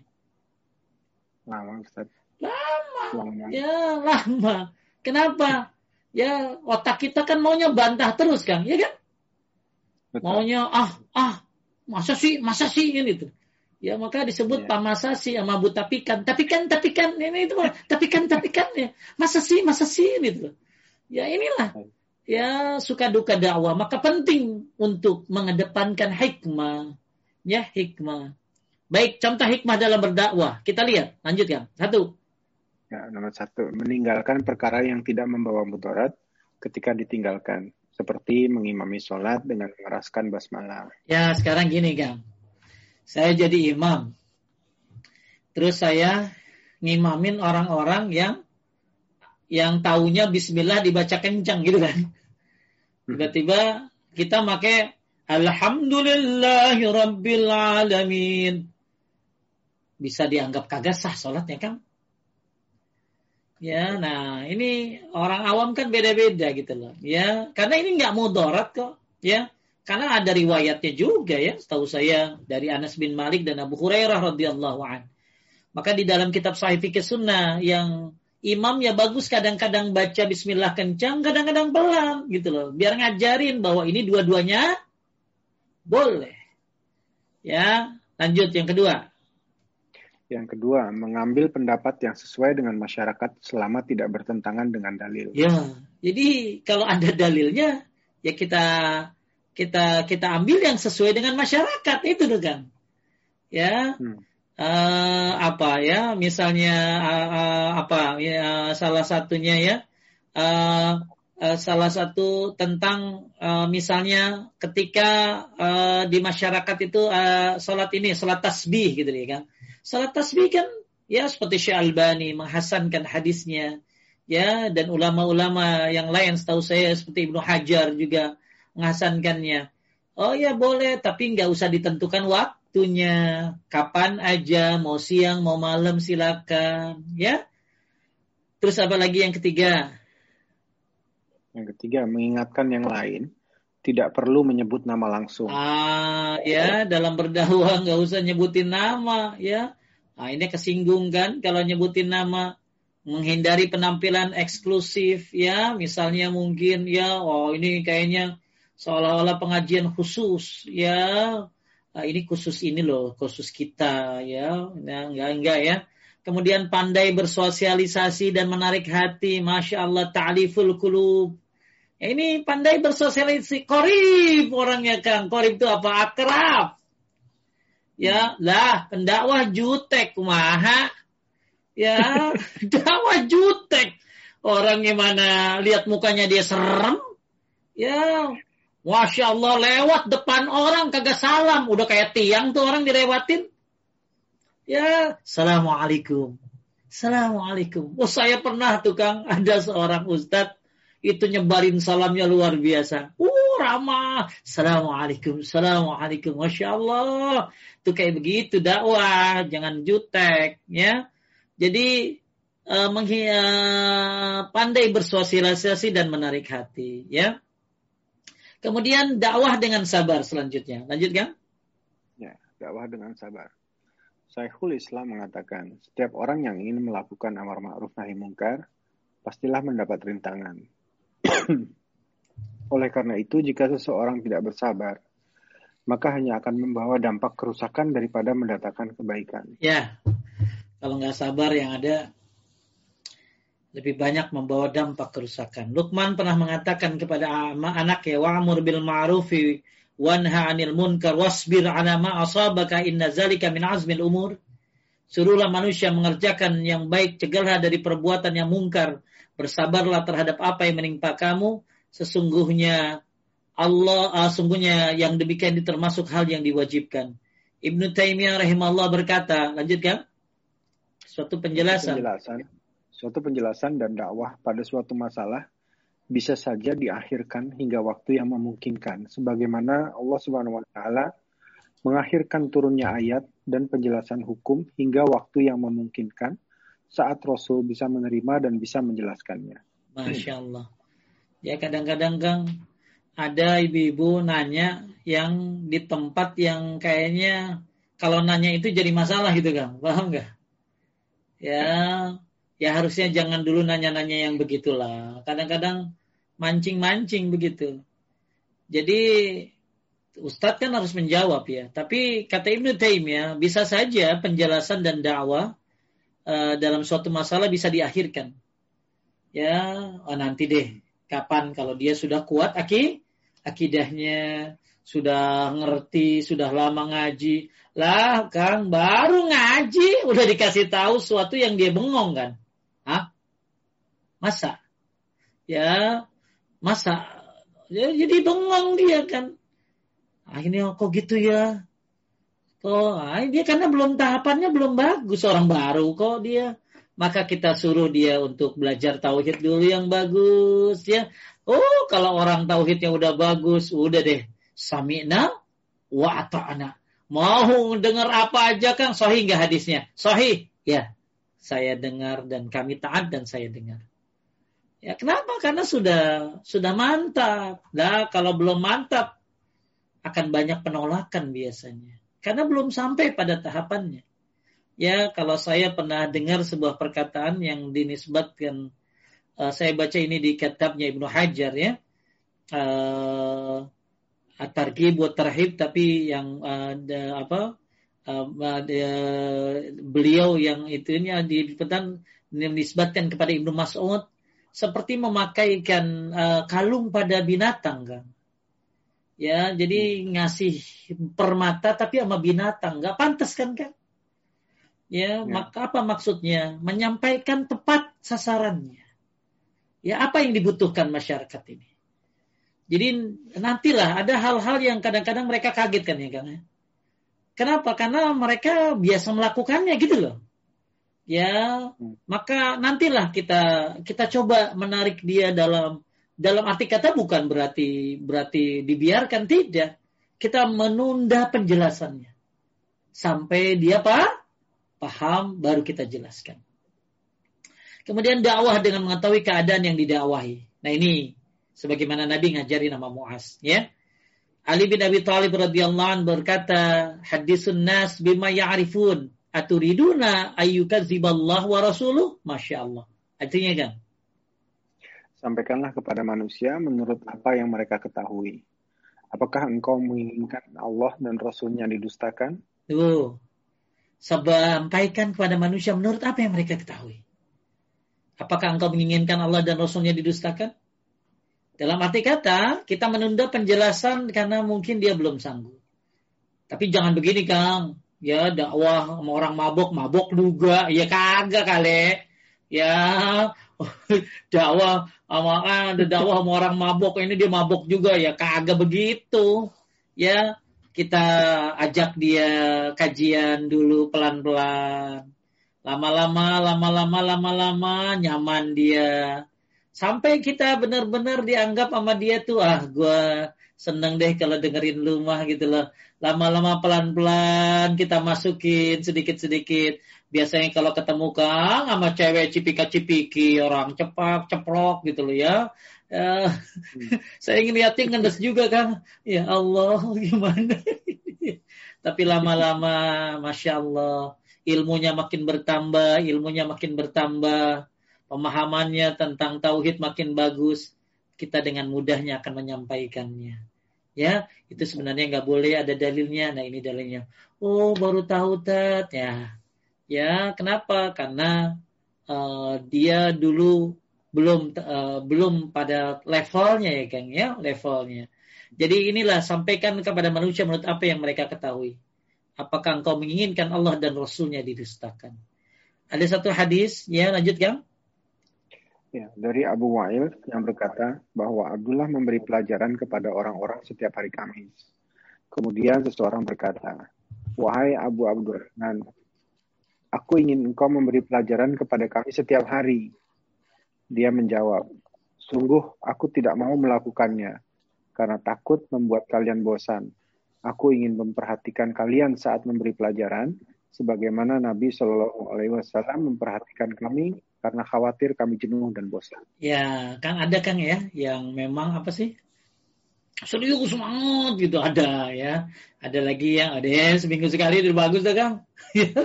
ada lagi yang sebulan sekali aja udah susah.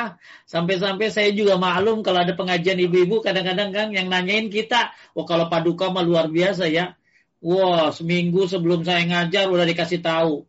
Ya, bahkan sebulan, tat. Pak Ustadz, Ya, kata Bu Febi itu. Bisa tanggal sekian-sekian. Wah, masih lama padahal bulan depan. Siap, ya. Nanti diingetin lagi. Ada Kang pengajian. Saya mulu yang ngingetin. Ibu, besok ngaji, Bu.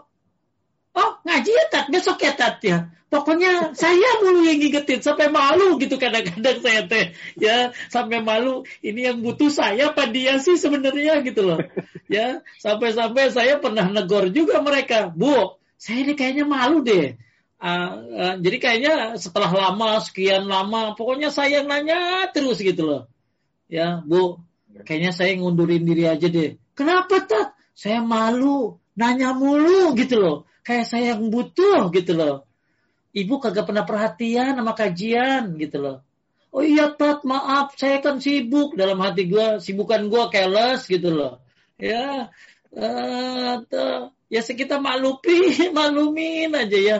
Ada pengajian, bahkan ada Kang, ibu ya hari ini mau kajian Kang, dia bilang ini, ibu ya hari ini ngaji ya. Tat, kayaknya nggak bisa deh Tat. kayaknya nggak bisa deh Tat nggak bisa. Ya harusnya jauh-jauh waktu atuh bu. Ya kita kan udah ngasih tempat jadwal sama ibu gitu loh. Kayaknya nggak bisa deh dengan gampangnya gitu. Itu kalau Ustadz pakai manajemen manajemen tat. Ya, waduh kalau pakai manajemen udah udah dimarahin. Iya deh bu ya. Cuman saya malu aja. Jadi ada ya sabar butuh ya ini bukan saya curhat ya Kang, enggak. Kalau ada pengajian yang begitu ya silakan dibenerin dah ya. Cuman kadang-kadang saya tuh suka malu aja gitu ya. Tapi gimana kadang-kadang saya mikir kalau saya nggak nggak ngingetin ya emang dia sibuk kali ya. Tapi masya Allah ya pokoknya nggak pernah kayaknya eh, eh, selama kajian tuh saya mulu. Bu, besok ngaji loh bu. Oh iya tat besok ngaji gitu loh. Ya ampun Nah ini buat ibu-ibu ya harus punya perhatian terhadap kajian ya. Kadang-kadang Ustadz juga punya rasa malu ya. Untung Ustadznya kagak ngambekan. Kalau ngambekan ya udah di delkon pada diblokir itu. Nah ini ya jadi ibu-ibu sekali menaikkan Allah. Inilah tahapan-tahapan Nabi dalam berdakwah. Sebenarnya masih banyak yang saya akan bahas, tapi poin-poinnya itu saja, ya. Setelah Nabi ngajarin tauhid ya ngajarin apa tadi? Uh, apa pentingnya bagaimana tauhid kemudian ngasih tahu Muaz bagaimana dia keadaan orang Yaman bahwa nanti di sana orang-orangnya banyak ahli kitab yang suka berdebat maka butuh ilmu kemudian kita tadi belajar bahwa uh, dakwah butuh apa tadi kan tadarruj ya. Tadarruj ini apa artinya? Bertahap bertahap ya. Tahapan-tahapannya ada tadi ya. Dakwah dengan dengan hikmah dengan dengan uh, dengan apa ilmu kemudian dan lain-lain yang sudah kita bahas. Ini tiga poin yang sudah kita bahas dari pembahasan ini. Insya Allah cukup ya. Nah selanjutnya poin empat mungkin ya tentang makna la ilallah tadi saya sudah bahas ya Kemudian uh, seorang kafir tidak dihukum menjadi muslim kecuali dengan mengucapkan syahadat. Kemudian kadang orang berilmu tapi tidak mengetahui makna la ilaha illallah banyak nih dia ber, seolah berilmu tapi nggak ngerti la ilaha illallah. Kemudian berbicara dengan orang berilmu tidak sama berbicara dengan orang bodoh ya ya tentu berbeda sekali. Kemudian ya hendaknya seorang muslim ya di atas ilmu tadi sudah dibahas tentang agamanya supaya terbebas dari syubhat. Kemudian sholat, nah kelanjutnya kan kalau udah ngajarin tauhid, baru ngajarin apa tang? So, sholat ya, sholat lima waktu dalam sehari semalam ya. Kemudian kalau udah sholat ngajarin za, zakat ya. Kemudian uh, mustahik zakat siapa aja ya. Kemudian ada delapan kan ya mustahik zakat itu. Kemudian uh, selanjutnya eh, hati-hati uh, dari melakukan perbuatan zolim dan hati-hati dari doa orang yang dizol, dizolimi. Nah, ini poin-poinnya dari kitab Syarah Kitab Tauhid Ustaz Yazid bin Abdul Qadir Jawas. Hafizahullah. Inilah yang bisa saya sampaikan. Saya menitik beratkan kepada tauhidnya tadi ya, kepada metode dakwahnya dan kemudian jangan baperan ya kemudian pentingnya hikmah dan lain-lain. Nabi juga melakukan metode-metode dalam berdakwah dan pentingnya kita tentunya memiliki kesabaran di dalam berdakwah. Mungkin ada yang menanyakan, silakan. Ada Ustaz. Alhamdulillah. Terima kasih Ustaz. Ini kita masuk ke sesi tanya jawab. Saya ingatkan kembali jika ada yang ingin bertanya langsung silahkan angkat tangan, raise hand. Nanti kami akan persilakan. Baik, kita masuk ke penanya langsung. Saya share screen. Pertanyaan pertama. Assalamualaikum warahmatullahi wabarakatuh. Ustadz, Anda mau tanya, apa makna syahadatain, rukun, syarat, dan konsekuensi yang membatalkannya? Syukron. Jazakallah khairan katsiran. Ya, uh, di, di situ aja kan uh, ya, ininya. Ya. Baik. Ya, makna syahadatain asyhadu an la ilaha illallah tiada yang berhak tiada ilah yang berhak disembah dengan benar kecuali Allah la ma'budu bihaqqin illallah. Kemudian Muhammadur Rasulullah ya dan aku bersaksi bahwa tidak ada uh, bahwa Nabi Muhammad sallallahu alaihi wasallam adalah utusan Allah. Jadi syahadatain ini itu dua syahadat maksudnya ya Asyhadu an la ilaha illallah, aku bersaksi bahwa tidak ada ilah yang berhak disembah dengan benar kecuali Allah. Kemudian Muhammad sallallahu alaihi wasallam, aku bersaksi dia adalah utusan dia, utusan Allah Subhanahu wa taala. Kemudian rukunnya, rukun syahadat ya. Rukun la ilaha illallah adalah uh, nafi dan isbat. Apa itu nafi? Ya, nafi itu artinya meniadakan. La ilaha itu nafi namanya. Illallah itu isbat. Isbat itu atau menetapkan. Jadi uh, rukun la ilaha illallah itu nafi dan isbat. Apa itu nafi? Meniadakan. La ilaha itu nafi. Isbat illallah. Ya menetapkan.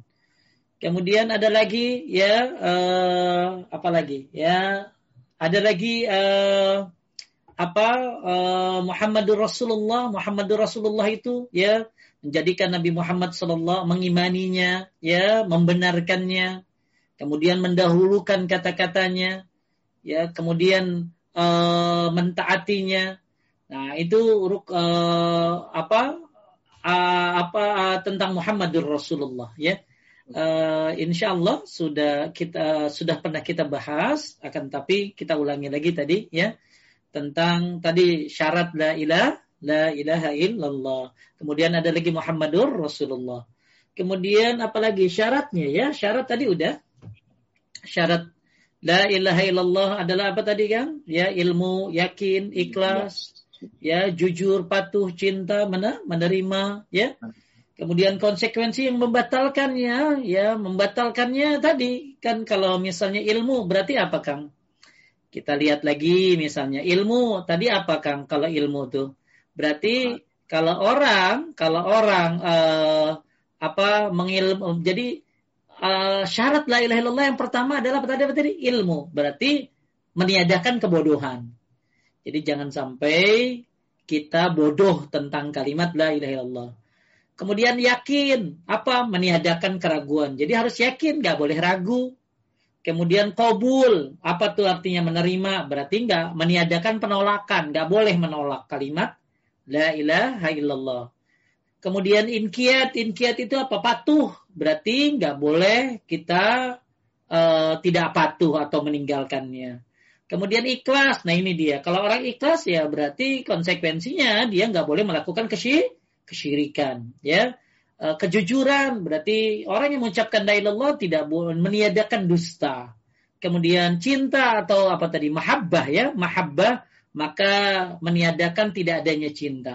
Nah, nanti kita satu-satu ibu-ibu kalau yang nanya ini ya, kalau Anda rutin ikut nanti kita akan ketemu pembahasan tentang mahabbah ya. Ini. uh, mungkin ibu-ibu yang uh, Bu Febi ya punya pernah saya kasih uh, apa konsekuensi-konsekuensi daripada syahadat mungkin bisa di-share ke ibu yang bertanya. Jadi ibu sekalian yang dimuliakan Allah, uh, apa uh, jawabannya uh, singkat dari saya seperti itu. Ada dalam dalam dalam kalimat la ilaha illallah itu ada syaratnya, ada rukunnya. Kemudian Muhammadur Rasulullah pun ada ya. Tadi kita mengimaninya, kita membenarkannya, mengikutinya, kemudian mendahulukannya ya uh, di samping kita mengikuti sunnah-sunnahnya kemudian uh, tadi yang membatalkannya tadi ya kesyirikan ya kesyirikan. Maka ketika kita bicara tentang syarat la ilaha illallah ilmu berarti ya meniadakan kebodohan. Jadi jangan sampai kita tahu syarat la ilaha illallah tapi kita ternyata tidak mau belajar menuntut ilmu. Karena ini justru syarat yang pertama yaitu ilmu. Kemudian tadi keraguan, ya, meninggalkan kesyirikan, ya, dusta, dan kemudian tidak ada cinta kepada Allah. Ini bagian daripada hal-hal keterbalikan daripada syarat la ilaha illallah. Uh, bukunya mungkin bisa di share, saya share ya. Mungkin ibu-ibu bisa moto bukunya. Mungkin kalau ibu yang nanyanya tadi tinggal di mana di Indonesia, bisa dengan mudahnya membelinya. Nah, ini bukunya. إن الله لا يغفر أن يشرك به ويغفر ما دون ذلك لمن يشاء ومن يشرك بالله فقد افترى إثما عظيما Nah ini bukunya mungkin ibu yang mau beli bagus ya bu ya dibaca di sini banyak sekali ya apa yang ibu tanyakan terkumpul di sini insya Allah Mudah-mudahan Ibu bisa uh, apa? Kang Roshid udah punya ya? Insyaallah. Uh, buat ibu-ibu yang belum punya silakan ya. Cari di marketplace banyak sekali Ibu ya. Insyaallah uh, semua yang Ibu tanyakan komplit di situ. Saya menjawab singkat-singkat saja. Lanjut Kang Rashid. Baik. Uh, saya lanjutkan pertanyaan berikutnya. Ustadz, eh, mohon dijelaskan contoh bentuk-bentuk kesyirikan yang oleh masyarakat Indonesia dianggap sebagai budaya lokal dan apa bahayanya terhadap amal-amal kita. Wah, ini topiknya up to date nih. Iya. Ya kesyirikan-kesyirikan yang tersebar di masyarakat Indonesia dari mulai yang kecil-kecil aja ya. Seperti kepercayaan terhadap angka kesialan-kesialan ya kan.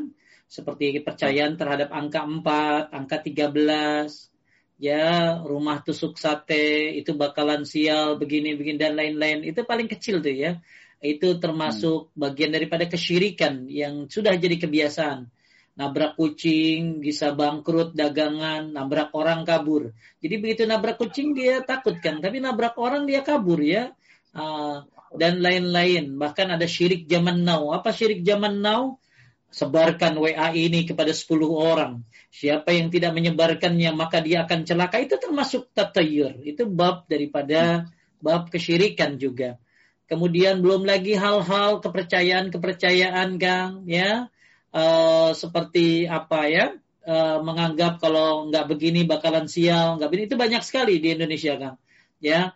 Hmm. Uh, uh, banyak lah ya hal-hal uh, yang sudah jadi sebuah budaya mungkin ya seperti apa ya ibadah di kuburan ya mencari berkah di kuburan ya kemudian kalau hal-hal yang gampang dari mulai lahiran aja Kang ya dari mulai hmm. lahiran aja tuh ya orang udah pakai ini, pakai itu dan lain sebagainya. Kalau nggak begini bakalan begini. Nah, ini termasuk kebiasaan kebiasaan-kebiasaan yang yang yang ternyata menganggap sesuatu bahwa sial itu termasuk bagian daripada kesyirikan. Uh, apalagi yang Kang Rashid tahu, yang sudah biasa di Indonesia, dukun ya, dukun, apalagi ya. tuh ya, lebih parah lagi tuh, dukun, paranormal, ya itu uh, apa uh, banyak orang yang masih percaya dan uh, kalau dikumpulkan uh, uh, ada ada banyak kebiasaan. Pokoknya gini, sebuah kebiasaan-kebiasaan yang kalau tidak mengadakannya akan terjadi kesialan. Ah ini termasuk apa tadi? Uh, tatoi, tatoyur, tatoyur ini syirik. Ya kalau nikah hmm. bulan Muharram bakalan sial. Kan itu kan ya ada ya kan nikah bulan Muharram sial gitu ya. Uh, dan lain-lainnya ya.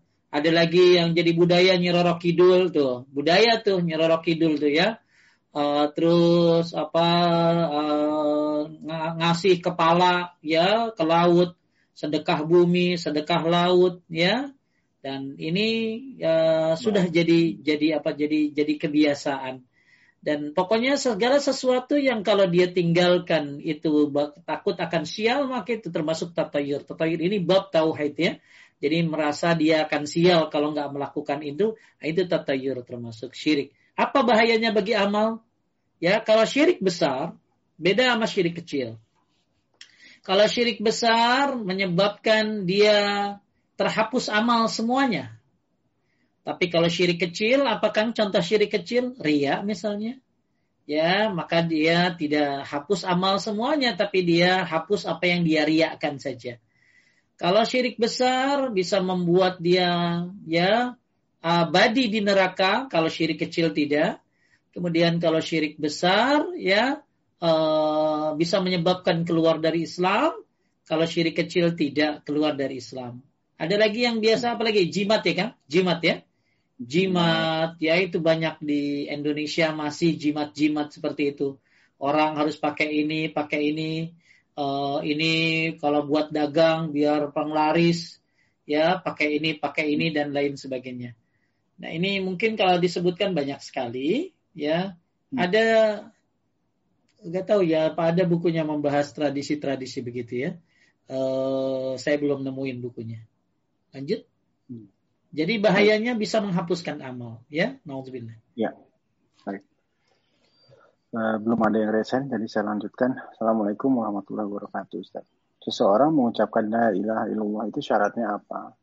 Kita ini yang beragama Islam, kebanyakan kan dari keturunan. Apakah kita perlu dibayar lagi untuk mengucapkan syahadat tersebut? Untuk memperbaharui ya tauhid kita lagi? Terima kasih Ustaz. Jazakumullah ya. Baik. Setahu saya kita lahir dalam keadaan Islam, maka otomatis kita jadi orang Islam ya Kang ya.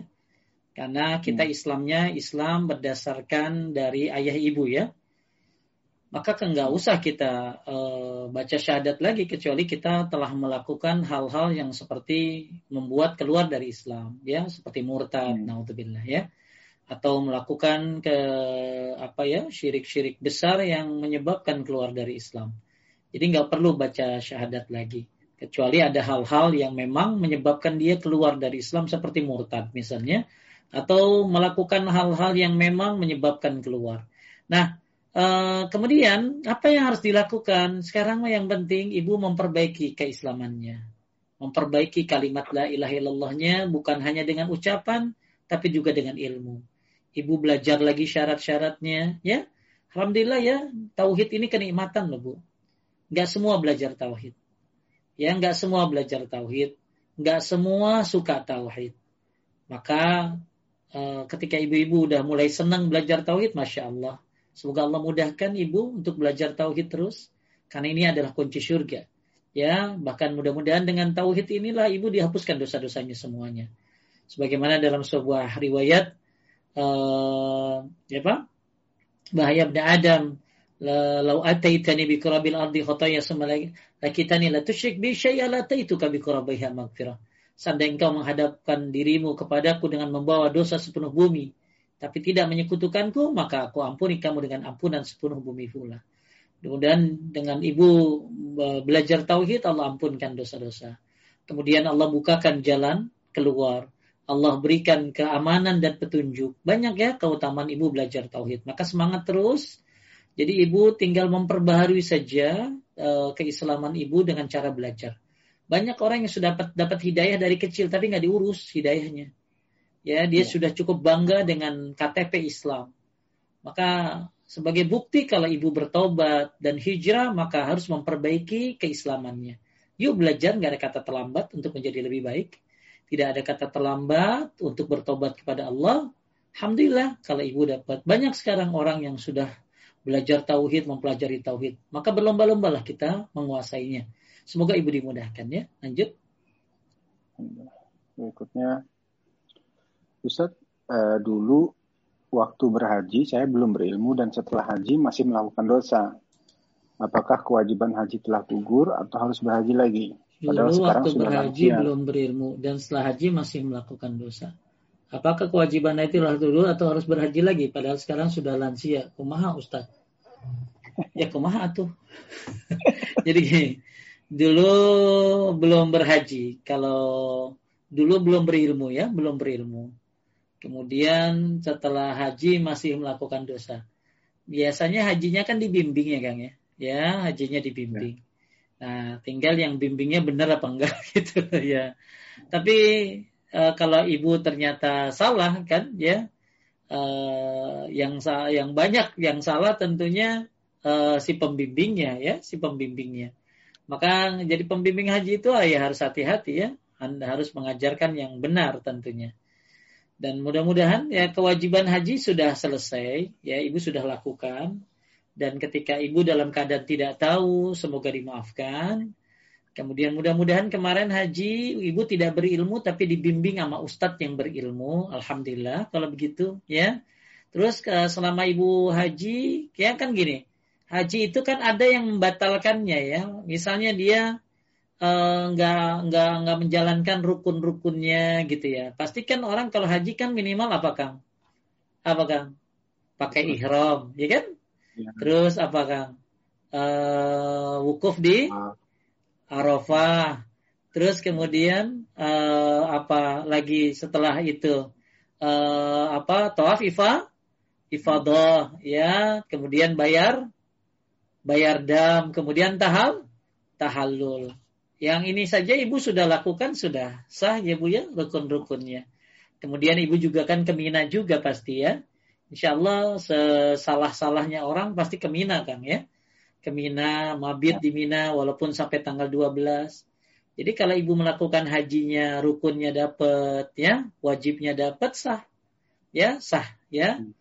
Uh, kemudian kalau mau haji lagi Pak Ustadz ya kalau ada duit ya nggak apa-apa haji lagi ya. Uh, terus setelah haji masih melakukan dosa. Ya banyak orang haji yang melakukan dosa. Ya ya tapi tinggal dia bertobat ya. Jadi nggak ada hubungannya. Menurut saya nggak ada hubungannya sama haji. Ya jadi uh, cuman kesempurnaan orang haji itu setelah haji harusnya dia lebih baik gitu loh. Tapi haji saya sah ya. Insya Allah syah kalau rukunnya dapat wajibnya dapat ya. Kalau rukunnya dapat hajinya dapat dia kerjain sah ya habis pulang haji saya masih berdosa Pak Ustadz ya urusannya lain gitu loh urusannya lain karena uh, tidak uh, tidak terikat dengan rukun dan dengan kewajiban haji tadi. Jadi ibu setelah pulang haji masih berbuat dosa ya hajinya ya tetap sah ya, tetap sah. Cuma sekarang alhamdulillah kalau ibu sudah menyadari kalau bisa umroh ya umroh ya, kalau nggak bisa maka ibu cari uh, belajar tauhid yang benar, jalankan sunnah ya. Uh, bisa aja ibu dapat pahala umroh dengan cara apa? dengan cara sholat syuruk misalnya dari habis subuh zikir ya. Banyak amalan-amalan alternatif. Yang penting kita bertobat bertauhid jalankan sunnah. Mudah-mudahan Allah istiqomahkan dan usul khatimah insyaallah saya juga kang dulu tahun 2000 haji ya nggak bagus ya ya, ya nggak nggak bagus karena inget banget dulu belum punya ilmu juga sama. Tapi ya hmm. semua dikerjain rukun dapat ini dapat tapi masih masih belum berilmu. Tapi semuanya uh, setahu saya sudah selesai ya sudah. Makanya saya berdoa kepada Allah ya pengen jadi pembimbing haji pengen jadi pembimbing umroh. Biar bisa ngarahin orang kepada haji yang baik, umroh yang baik, gimana sesuai sunnah. Nah, itu karena saya merasa haji saya tahun pertama kali saya haji tahun 2000 itu banyak sekali saya merasa itu kekurangan-kekurangan. Masih ada kesyirikan ya e, karena masih belum berilmu. Nah, itulah yang membuat saya akhirnya berdoa supaya bisa jadi pembimbing haji dan umroh biar bisa mengajarkan yang baik biar nggak salah kayak saya dulu. Semoga jadi penebus kesalahannya. Ya, lanjut. Amin. amin. Uh, baik, berikutnya nomor lima agak panjang ini. Assalamualaikum warahmatullahi wabarakatuh Ustaz. Saya mau tanya, bahwa sebelum kita masuk Islam, kita harus membaca syahadat di depan para saksi, sedangkan syahadat sendiri adalah janji kita kepada Allah. Nenek moyang saya adalah orang Islam. Tentu saja saya mendapatkan didikan dari orang tua yang Islami, tapi saya tidak mengucapkan syahadat di depan orang banyak. Yang jadi pertanyaan adalah apakah saya ini sudah termasuk seorang muslim padahal saya belum mengucapkan janji tersebut di depan orang banyak kecuali dalam salat. Ya, kullu mauludin yuladu 'alal fitrah. Semua manusia lahir dalam keadaan fitrah. Fitrah itu apakah Islam. Islam. Ya, fa abawahu yuhawidanihi au yunasirani au majisanihi. Maka bapaknya yang menjadikan dia Yahudi, Nasrani atau Majusi. Paham? Jadi ketika bapak Anda, ibu Anda Islam, maka Anda lahir dalam keadaan Islam. Ketika jadi semua manusia lahir dalam keadaan Islam, maka bapaknya lah yang menjadikan dia Yahudi, bapak ibunya lah yang menjadikan dia Yahudi, Nasrani atau Majusi. Jadi ketika Anda lahir dalam orang tua Islam, berarti Anda Islam. Ya, Anda Islam, ya. Ah, Anda tidak perlu baca syahadat karena Anda orang Islam karena bapak Anda dan ibu Anda orang Islam. Maka agama anak eh, ketika lahir mengikuti siapa? Orang orang tuanya ya. Jadi ibu yang lahir punya orang tua Islam maka agama anda terikat dengan orang tuanya. Lanjut. Berikutnya Ustadz saya ke dokter karena sakit dan alhamdulillah sembuh. Kemudian saya cerita sama teman-teman saya bahwa saya sembuh karena berobat sama dokter A. Apakah ucapan saya ini salah satu bentuk kesyirikan Seandainya iya, bisakah saya bertobat untuk kesalahan tersebut? Ya, harusnya kita berobat tuh boleh ya. Berobat tuh nggak nggak syirik ya. Berobat itu mencari sebab boleh. Cuma kalau kesembuhan harusnya ya kita serahkan kembalikan kepada Allah. Jadi uh, jangan bilang begini ya. Gue sembuh tuh karena uh, berobat ke dokter itu jadi kita berobat boleh ya selama berobat itu syar'i. Syar'i ini yang ada dalil dari Quran dan hadis. Bekam, habutus sauda, jintan hitam, madu, ya itu boleh. Atau medis ya, kauni, dokter, ya herbal boleh ya. Tapi ingat hati kita tetap bertawakal kepada Allah Subhanahu wa taala. Hat kesembuhan adalah milik Allah ya faiza maritu fahuwa yashfin ketika aku sakit ya kata Nabi Ibrahim Allah lah yang menyembuhkanku. Jadi harusnya ibu mengembalikan uh, semuanya bukan ke dokter. Dokter hanya sebagai sebab sarana. Tapi kesembuhan adalah milik Allah Subhanahu wa taala. Ibu bertobat ya karena ibu nggak tahu kan ya. Ah, belajar tauhid yang benar ya. Insya Allah dengan belajar tauhid yang benar ibu akan tambah yakin, tambah bertauhid, tambah bertawakal kepada Allah Subhanahu wa taala. Jadi berobat nggak salah ya. Tapi banyak orang, oh saya sembuh karena dokter itu. Jangan ya. Harusnya alhamdulillah saya sembuh dengan atas izin Allah karena berobat ke dokter si fulan. Jadi semuanya ke Allahin ya itu. Jadi Ibu ya istighfar, belajar tauhid, insya Allah eh, kesalahan akan membuat kita maju loh. Kesalahan itu akan membuat kita ngerti. Kesalahan orang kalau nggak kotor ya nggak belajar. Itu kata iklan mah ya. Kalau nggak kotor nggak belajar gitu ya. Kalau nggak salah ya nggak belajar. Maka di sini ini ibu belajar. Lanjut. Baik, berikutnya Pak Ustadz, saya pernah mendengar ada Ustadz yang bisa mengobati berbagai macam penyakit dengan ayat-ayat Al-Quran. Apakah termasuk orang pintar atau dukun juga? Al-Quran itu obat ya Bu ya.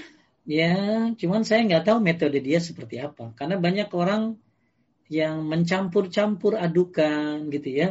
Tapi intinya Al-Quran itu obat. Ya baik obat lahir ataupun batin.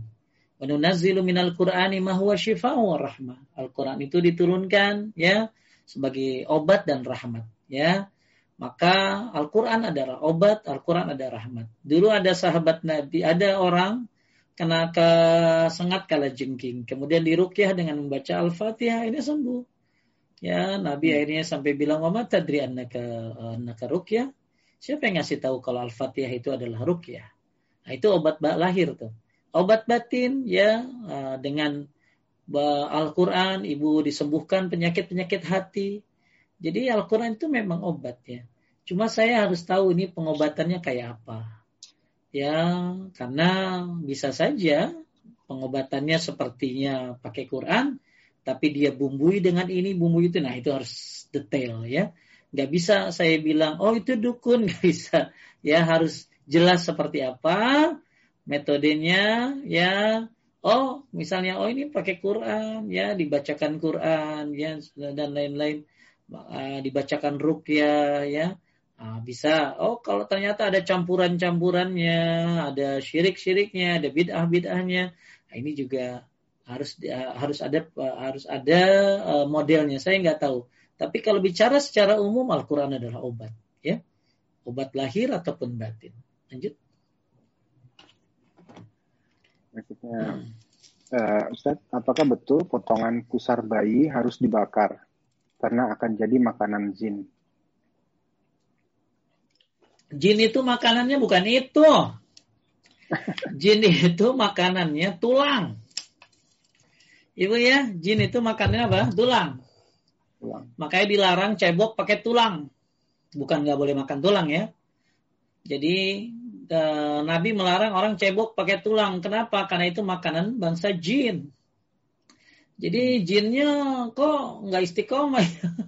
Jinnya makannya ari-ari bayi bukan ya. Ya. Jadi jin itu makanannya tulang ya. Nggak, jadi jinnya itu makanannya tulang dan makanan yang tidak disebut bismillah ya jadi kita kalau makan makanya baca bismillah ya, maka dia tidak makan makanan kita. Kemudian makanan uta yang selanjutnya adalah tulang ya, tulang. Makanya nggak boleh cebok pakai tulang kan dulu mah nggak ada air ya. Pakai tulang itu dilarang karena makanannya jin. Jadi berita kalau jin itu makannya usar-usar tali pusar itu termasuk cerita kurofat ya.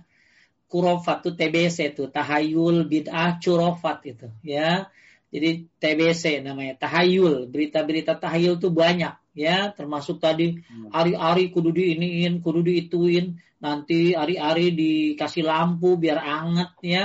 Sampai ada yang dimakan ari-arinya ya. Dan uh, apalagi ini coba dibakar. Nah, itu cerita-cerita yang nggak benar ya. Gak usah didengerin kayak cerita begitu. Itu kerofat.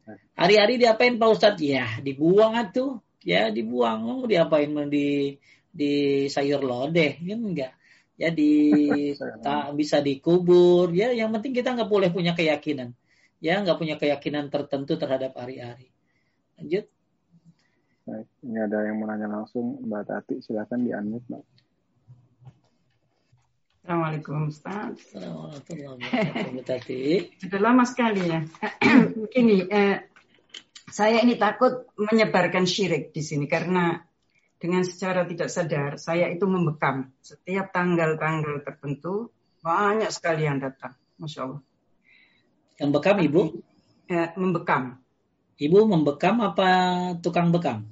Tukang bekam. Masya Allah, Bu Tati suka ngebekam saya orang? Saya mau melanjutkan sunnah aja, tujuan Masya saya itu. Eh, dan kalau itu hari-hari uh, sunnah, ini saya tidak bisa lebih dari lima satu hari. Uh, karena hanya tiga hari di dalam satu bulan, kecuali kalau mereka sakit ya. Nah, saya selalu senang untuk tanya dulu kenapa dan mengapa. Makanya saya tidak bisa banyak dan ini bukan untuk bisnis, hanya melaksanakan sunnah. Masya Allah. Terus ada beberapa ibu yang sangat ketergantungan itu sehingga saya sangat takut membekam. Karena kalau dia tidak dibekam, dia akan percaya begini-beginilah. Itu kan saya yang menyebabkan uh, syirik di sini, menggantungkan saya. Ini setiap kali saya pikir, apakah ini salah? Apakah saya yang harus melaksanakan bagaimana? Eh, saya tidak ngerti. Ada beberapa, mungkin ada 10 ibu yang selalu demanding. Oh saya duluan, oh saya harus ini. Saya... Kenapa saya bilang? Kalau kamu, bukan kamu yang membekam. Lah, kalau ini, saya takut kalau. Gimana ini pelaksanaannya? Ah, harus, harus saya cekkan bagaimana Ustaz? Taib. Tinggal Bu Tati sebenarnya udah bagus ya. Bekam itu kan salah satu bukan obat alternatif malah ya pengobatan sunnah ya pengobatan sunnah dengan rukyah dengan bekam ya bekam Nabi juga pernah dibekam ya saya juga selama cuman karena covid dia jadi jarang bekam hmm. ya tapi bekam itu adalah intinya adalah sunnah tinggal Bu Tati meluruskan saja orang-orang tuh jadi Bu Tati sebenarnya sambil bekam kan bekam tuh lama ya Bu Tati ya nah, itu sambil bekam tuh kasih masukin tauhid ya kasih tahu mereka ingat ya kesembuhan dari Allah. Saya hanya menjalankan sunnah Rasulullah SAW. Malah kalau bisa nggak boleh ya kamu. Jadi malah kalau uh, dokter itu kan punya bisa memberikan statement ya, bisa ah kalau kamu begitu terus saya nggak mau bekam kamu ah gitu. Habis kamu salah ininya apa uh, kepercayaannya gitu ya. Oh, jadi kalau saya nggak dibekam Mama Butati, saya bisa bisa apa bisa begini bisa begini nah jangan seperti itu jadi Bu Tati justru menurut saya bisa dakwah dengan cara seperti itu ya bahkan uh, ada dokter yang saya kasih saran waktu itu dok coba dong kalau ada orang periksa tuh kasih nasihat gitu loh. Kasih buku doa jikir pagi sore gitu. Bisa sambil dakwah kan dok? Gitu dia. Ya jadi semua bisa berdakwah dengan kemampuannya masing-masing. Butati pun bisa berdakwah dengan kemampuannya Butati ya. Nah sambil bekam maka Butati bisa memberikan nasihat-nasihat sedikit ya. Atau kalau mampu Butati bagus sebelum bekam diajarin dulu mereka ya uh, apa ya Butati punya tulisan apa hadis baca hadis apa ya baca aja dari tulisan ulama-ulama misalnya Butati beli buku apa tauhid Nah, ini kita bahas hadis ini ya. Jadi Bu Tati bukan hanya bekam tapi berdakwah. Saya sebelum membekam berdakwah dulu. Berdakwah supaya mereka yang datang itu bukan hanya Allah berikan kesembuhan badan, tapi Allah berikan kesembuhan hati dengan ilmunya. Jadi tinggal tinggal Bu Tati memperdalam ilmu bukan hanya ilmu bekamnya, tapi ilmu syariatnya. Jadi Bu Tati bisa ajarin cara toharoh yang baik, cara wudhu yang baik, Ya karena setahu saya orang kalau dibekam itu kan lama ya. Kalau nggak ngobrol, ya bakalan bosen dia. Maka Bu Tati ajak tidak ngobrol, boleh. tapi yang diajak ngobrol. Ustaz, tidak ajak... boleh dibekam ngobrol. Hah? Kita harus eh, berdoa selama dibekam. Hmm, gua lah, ya nggak begitulah. Bekam aja Bismillah. Emang selalu... Iya, tapi kan saya itu selalu menasehati, sudah kamu bisa membaca ini, membaca ini, jangan hanya tidur melulu di situ.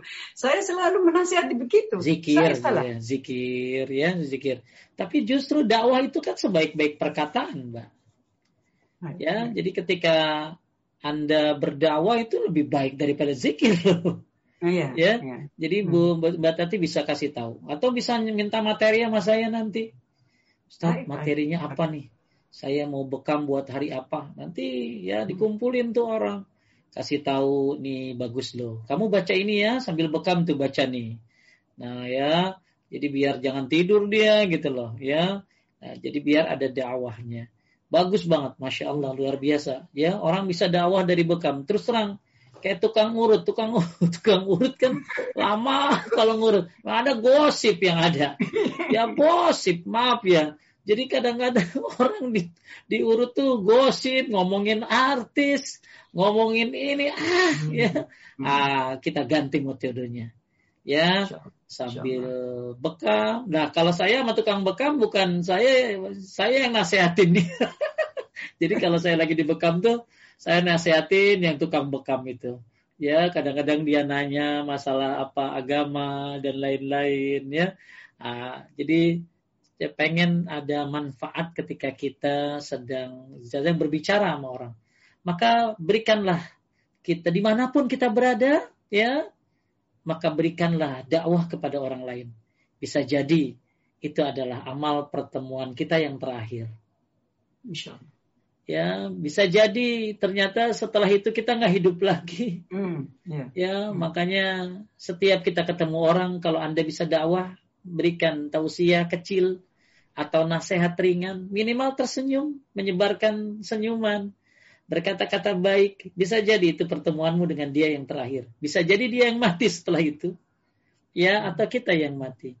Maka setiap kita ketemu orang di mana pun kita berikan dakwah semampu kita dari mulai yang terkecil. Apalagi Bu Tati sebagai tabib. Bisa itu ya insya Allah ya. Saya mau tuh bantu apa ya materinya biar nanti ini dia bisa bikin tulisan-tulisan kecil atau makalah di fotokopi ini ya uh, dibahas nih kesembuhan ini begini begini begini biar dia tidak bergantung dengan manusia tapi bergantung dengan Allah Subhanahu wa taala. Good job Utati, lanjutkan. Tinggal penting untuk uh, mendesain ulang dakwahnya dan insya Allah itu jadi dakwah karena lama. Dia bakal nggak bisa pergi Butati. Gimana mau, mau pergi Butati ngomong, Butati marahin juga dia diem kok. Orang dia lagi dibekam, masa mau keluar bawa kop apa? ya, insya Allah Butati semangat terus ya. Insyaallah. Barakallah fik ya. Insyaallah. Ada lagi? Alhamdulillah. Uh, ya, ada Ustaz. Share screen lagi. Assalamualaikum Ustaz. Laki-laki yang mualaf wajibkah dihitan atau disunat? Syahkah ijab kabulnya bila saat itu suami sudah mualaf tapi belum disunat? Okay. sudah nikah baru disunat. Iya, Kang Rashid kan lahir dulu baru disunat kan? ya kan? Jadi uh, kalau ya. kita bedanya gini. Kalau kita bedanya, kalau kita lahir kan belum ada kewajiban ibadah ya. Kemudian disunat ya di usia tujuh tahun. Nah itu kan baru ada perintah sholat. Nah masalahnya ini ada muallaf, muallaf dia uh, masuk Islam dulu, kemudian belum disunat, sah masuk Islamnya, karena nggak ada syarat uh, apa masuk Islam itu kan baca syahadat, ya, baca syahadat. Nah, selanjutnya ada hal-hal yang harus dia lakukan setelah baca syahad, syahadat. Jadi jangan begini dulu, kamu masuk Islam ya, sunat dulu ya. Sunat tuh diapain? Dipotong anunya, wah kabur besok dia. Jadi ketika uh, ada orang masuk Islam syaratnya baca syahadat tentunya tidak tanpa nggak ada paksaan ya itu syarat yang utamanya jadi ibu, nah sekarang setelah dia baca syahadat, berarti udah sah dong Islamnya. Nah setelah itu ada yang harus dia lakukan. Apa? Sholat dan lain-lain. Nah masalahnya sholat tidak sah kalau ada najis. Ya, maka dia harus dihitan.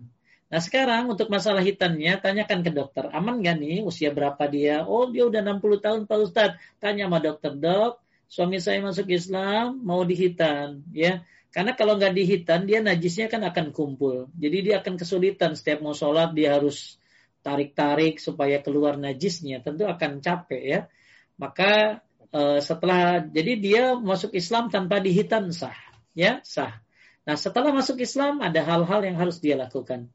Itu sholat. Nah sholat tidak sah tanpa bersuci. Maka dia di antara sunnah kebiasaan, sunnah fitrah namanya, Eh, kebiasaan-kebiasaan para nabi adalah khitan. Makanya konsultasi sama dokter uh, karena ini usianya sudah 50, 40 misalnya, aman gak dok? Kok aman? Bisa kok dibius dan lain sebagainya. Uh, malah sekarang lebih banyak ya metode hitan lebih mudah. Jadi sah baca syahadatnya ya. Selanjutnya tinggal dia dihitan. Tujuannya supaya tidak ada najisnya dan terhindar dari penyakit tentunya. Lanjut. Ya, apa Ustaz itu tadi pertanyaannya ijab kabulnya sah atau tidak Ustaz? Ijab kabul apa? Sahadatnya. Ini menikah. Jadi kasus nikahnya yang diproses cepat karena suami hanya waktu dua minggu di Indonesia. Jadi sah. Jadi, jadi oh laki yang mualaf wajibkah dihitan atau disunat? Wajib dihitan. Ya, ya tak, uh, wajib dihitan. Terus dia ijab kabul sah. Ya, coba sah. Pak Rashid masih ingat ya syaratnya syaratnya nikah apa sih Pak Rashid? Ayo. Apa lagi saya? satu, satu, ya. Syarat nikah nih apa? Kedua mempelai, ya kan? Ada kedua nah. mempelai. laki perempuan. Kemudian ijab kobul. Kemudian ada mahar. Hmm. Ya, ada ma mahar. Kemudian ada apa? Sak saksi, ya, ada hmm. saksi, ya. Nah, kemudian apa lagi tuh? Ya, uh, ijab kabul tuh uh, apa tadi? Yang pertama tuh uh, membelai, ada ada ijab kabul, akad nikah ya maksudnya. Ada wali, maaf, wali dulu wali, ada saksi, kemudian ada mahar. Cuma lima Mas Sosit. Nggak ada ya. syarat nikah disunat dulu. ya. ada. Jadi syarat nikah itu yang lima tadi. Cuma ketika dia nikah kemudian belum dihitan, maka ada kekurangannya. Tentunya karena hitan itu tujuannya adalah supaya bukan hanya bersih dari najis ya. Hitan itu bukan hanya kalau hitan itu kan wajib uh, bagi laki-laki, uh, kemudian mustahab ya bagi perempuan. Kalau di mazhab Imam Syafi'i wajib laki-laki, wajib perempuan. Nah, jadi ketika dia dihitan bukan hanya terhindar dari penyakit, terbebas dari najis, bahkan maaf, hubungan seksual pun akan lebih bagus dengan uh, orangnya dihitan. Jadi ijab kabulnya tetap sah bu ya, karena rukun nikah cuma lima tadi. Nggak ada yang keenam, nggak ada khitan nggak, ya. Lanjut. Okay. Baik, berikutnya ini di luar topik. Afwan Ustaz, jika kita sering bersedekah, apakah itu dihitung juga dengan berzakat? Apakah zakat itu jenisnya harus disebutkan pada saat dikeluarkan seperti zakat mal dan lain sebagainya? Seperti kita ketahui, kalau zakat fitrah sudah jelas pada saat Idul Fitri, sedangkan zakat mal, apakah bisa disamakan dengan sedekah-sedekah tersebut? Baik zakat mal, zakat mal itu ya, zakat mal itu syaratnya setahun sekali ibu. Jadi nggak bisa ibu kalau sedekah, tiap sedekah dihitung zakat nggak bisa ya. Jadi nggak bisa hmm. orang setiap zakat, uh, setiap sedekah dihitung zakat. Jadi gini, Zakat itu syaratnya ada berapa? Ada dua. Yang pertama apa Kang? Yang pertama adalah nisab. Ya, nisabnya 80 gram emas. Ya. Kemudian yang kedua syaratnya apa? Haul. Haul itu apa? Sudah masuk satu satu tahun. Itu syaratnya Bu. Jadi kalau Ibu zakat itu beda sama sedekah. Kalau sedekah Ibu kapan aja sedekah boleh. Ya bebas. Nggak ada tahunan. Harian boleh. Nggak ada nisabnya. Tapi kalau zakat itu ada waktunya, yaitu setelah satu tahun. Kemudian eh, yang kedua adalah nisab. Nisab ini batasnya. Batasnya 80 gram. Jadi 80 gram emas dinilai dengan rupiah. Misalnya berapa satu gram? Nah, ternyata ibu punya uang 80 gram emas senilai rupiahnya, maka ibu kena zakatnya. Ya, zakatnya dua setengah persen ya itu zakat ada syaratnya ya. Zakat ada syaratnya uh, dan dikeluarkannya setelah satu tahun dari apa yang kita uh, lakukan bisnisnya misalnya ya. Nah kalau memang susah waktunya lupa ya sudah ditentukan Ramadan saja misalnya ya. Jadi setiap ketemu Ramadan ya ada duit nggak? Berapa tadi? 80 gram ya emas Kemudian uh, satu uh, maka uh, kali berapa emas dikeluarkan dua setengah persen. Jadi syaratnya satu tahun dan nisabnya 80 gram. Tapi kalau sedekah bebas kapan saja. Jadi nggak bisa ya sedekah diniatkan apa tadi zakat. Ya karena zakat berbeda dengan sedekah. Sedekah mah bebas kapan saja. Tapi kalau zakat ada waktunya dan ada nisabnya. Kemudian ketika ibu memberikan zakat mau ya nggak usah bilang eh, enggak, kalau ibu mau ngasih langsung, misalnya ngasih langsung sama orang ya, fakir miskin, silakan. Gak usah bilang ini zakat ya, nggak usah. Ya Allah yang tahu. Ya, dan ibu pun, ibu Allah maha mengetahui ibu ngeluarin apa. Karena takutnya menyakiti. Karena zakat itu kan diibaratkan dengan kotoran dari harta kita ya. Jadi udah kita kasih aja sama dia, nggak usah kita bilang ini zakat ya, nggak usah ya. Ya Nah, tapi kalau ke amil ibu kasih tahu ini zakat pak, biar penggunaannya nggak sembarangan. Karena penggunaan zakat ini kan ada mustahiknya, ya, 8 mustahiknya. Khususnya fakir miskin. Takutnya nanti ibu zakat nggak dikasih tahu dibuat masjid lagi. Jangan ya. Gitu. Lanjut. Oke, okay. pertanyaan terakhir untuk malam ini. Assalamualaikum Pak Ustaz. Maaf keluar topik. suami saya baru meninggal tiga bulan lalu, tapi saya tidak pernah memimpikan almarhum sedikit pun. Sementara saudara-saudara dan teman-teman sudah ada teman yang menganjurkan saya apa? untuk sholat tasbih. Belum pernah memimpikan. Oh. Uh, ya, terus? Ada teman yang menganjurkan saya untuk sholat tasbih dan zikir untuk minta kepada Allah supaya bisa mimpi bertemu Apakah Emang, benar, Pak Ustaz? Oh. Jadi pertanyaannya ya, apa kan? Ya, apakah benar itu Ustaz usul temannya? Apakah boleh saya sholat atau adakah ibadah-ibadah lain yang bisa saya kerjakan supaya Terus kalau bisa misalnya gini, ketemu. berarti dia pengen ngimpi ketemu suaminya gitu ya? ya. Sekarang pertanyaannya, emang kalau ketemu mau ngapain? ya. ya, jadi ibu-ibu sekalian yang muliakan Allah ya, orang kalau udah meninggal ya bisa saja dimimpikan ya tapi bisa saja mimpi itu dari setan mimpi kan ada tiga macam ya bu ya ada mimpi yang uh, berisi uh, kepikiran-pikiran sebelum tidur ya terbawa. Ada mimpi dari setan ya. Ada mimpi juga bisa jadi sebuah isyarat ya mimpinya orang-orang saleh. Jadi kalau ibu uh, ada dibilang gini kalau mau ketemu suami lagi mimpi sholat tasbih aja, enggak ada sholat tasbih itu bukan buat mimpi ketemu laki ya. Sholat tasbih itu tujuannya adalah supaya kita mendapatkan pahala, bukan pengen ketemu laki ya. Apalagi dalam mimpi.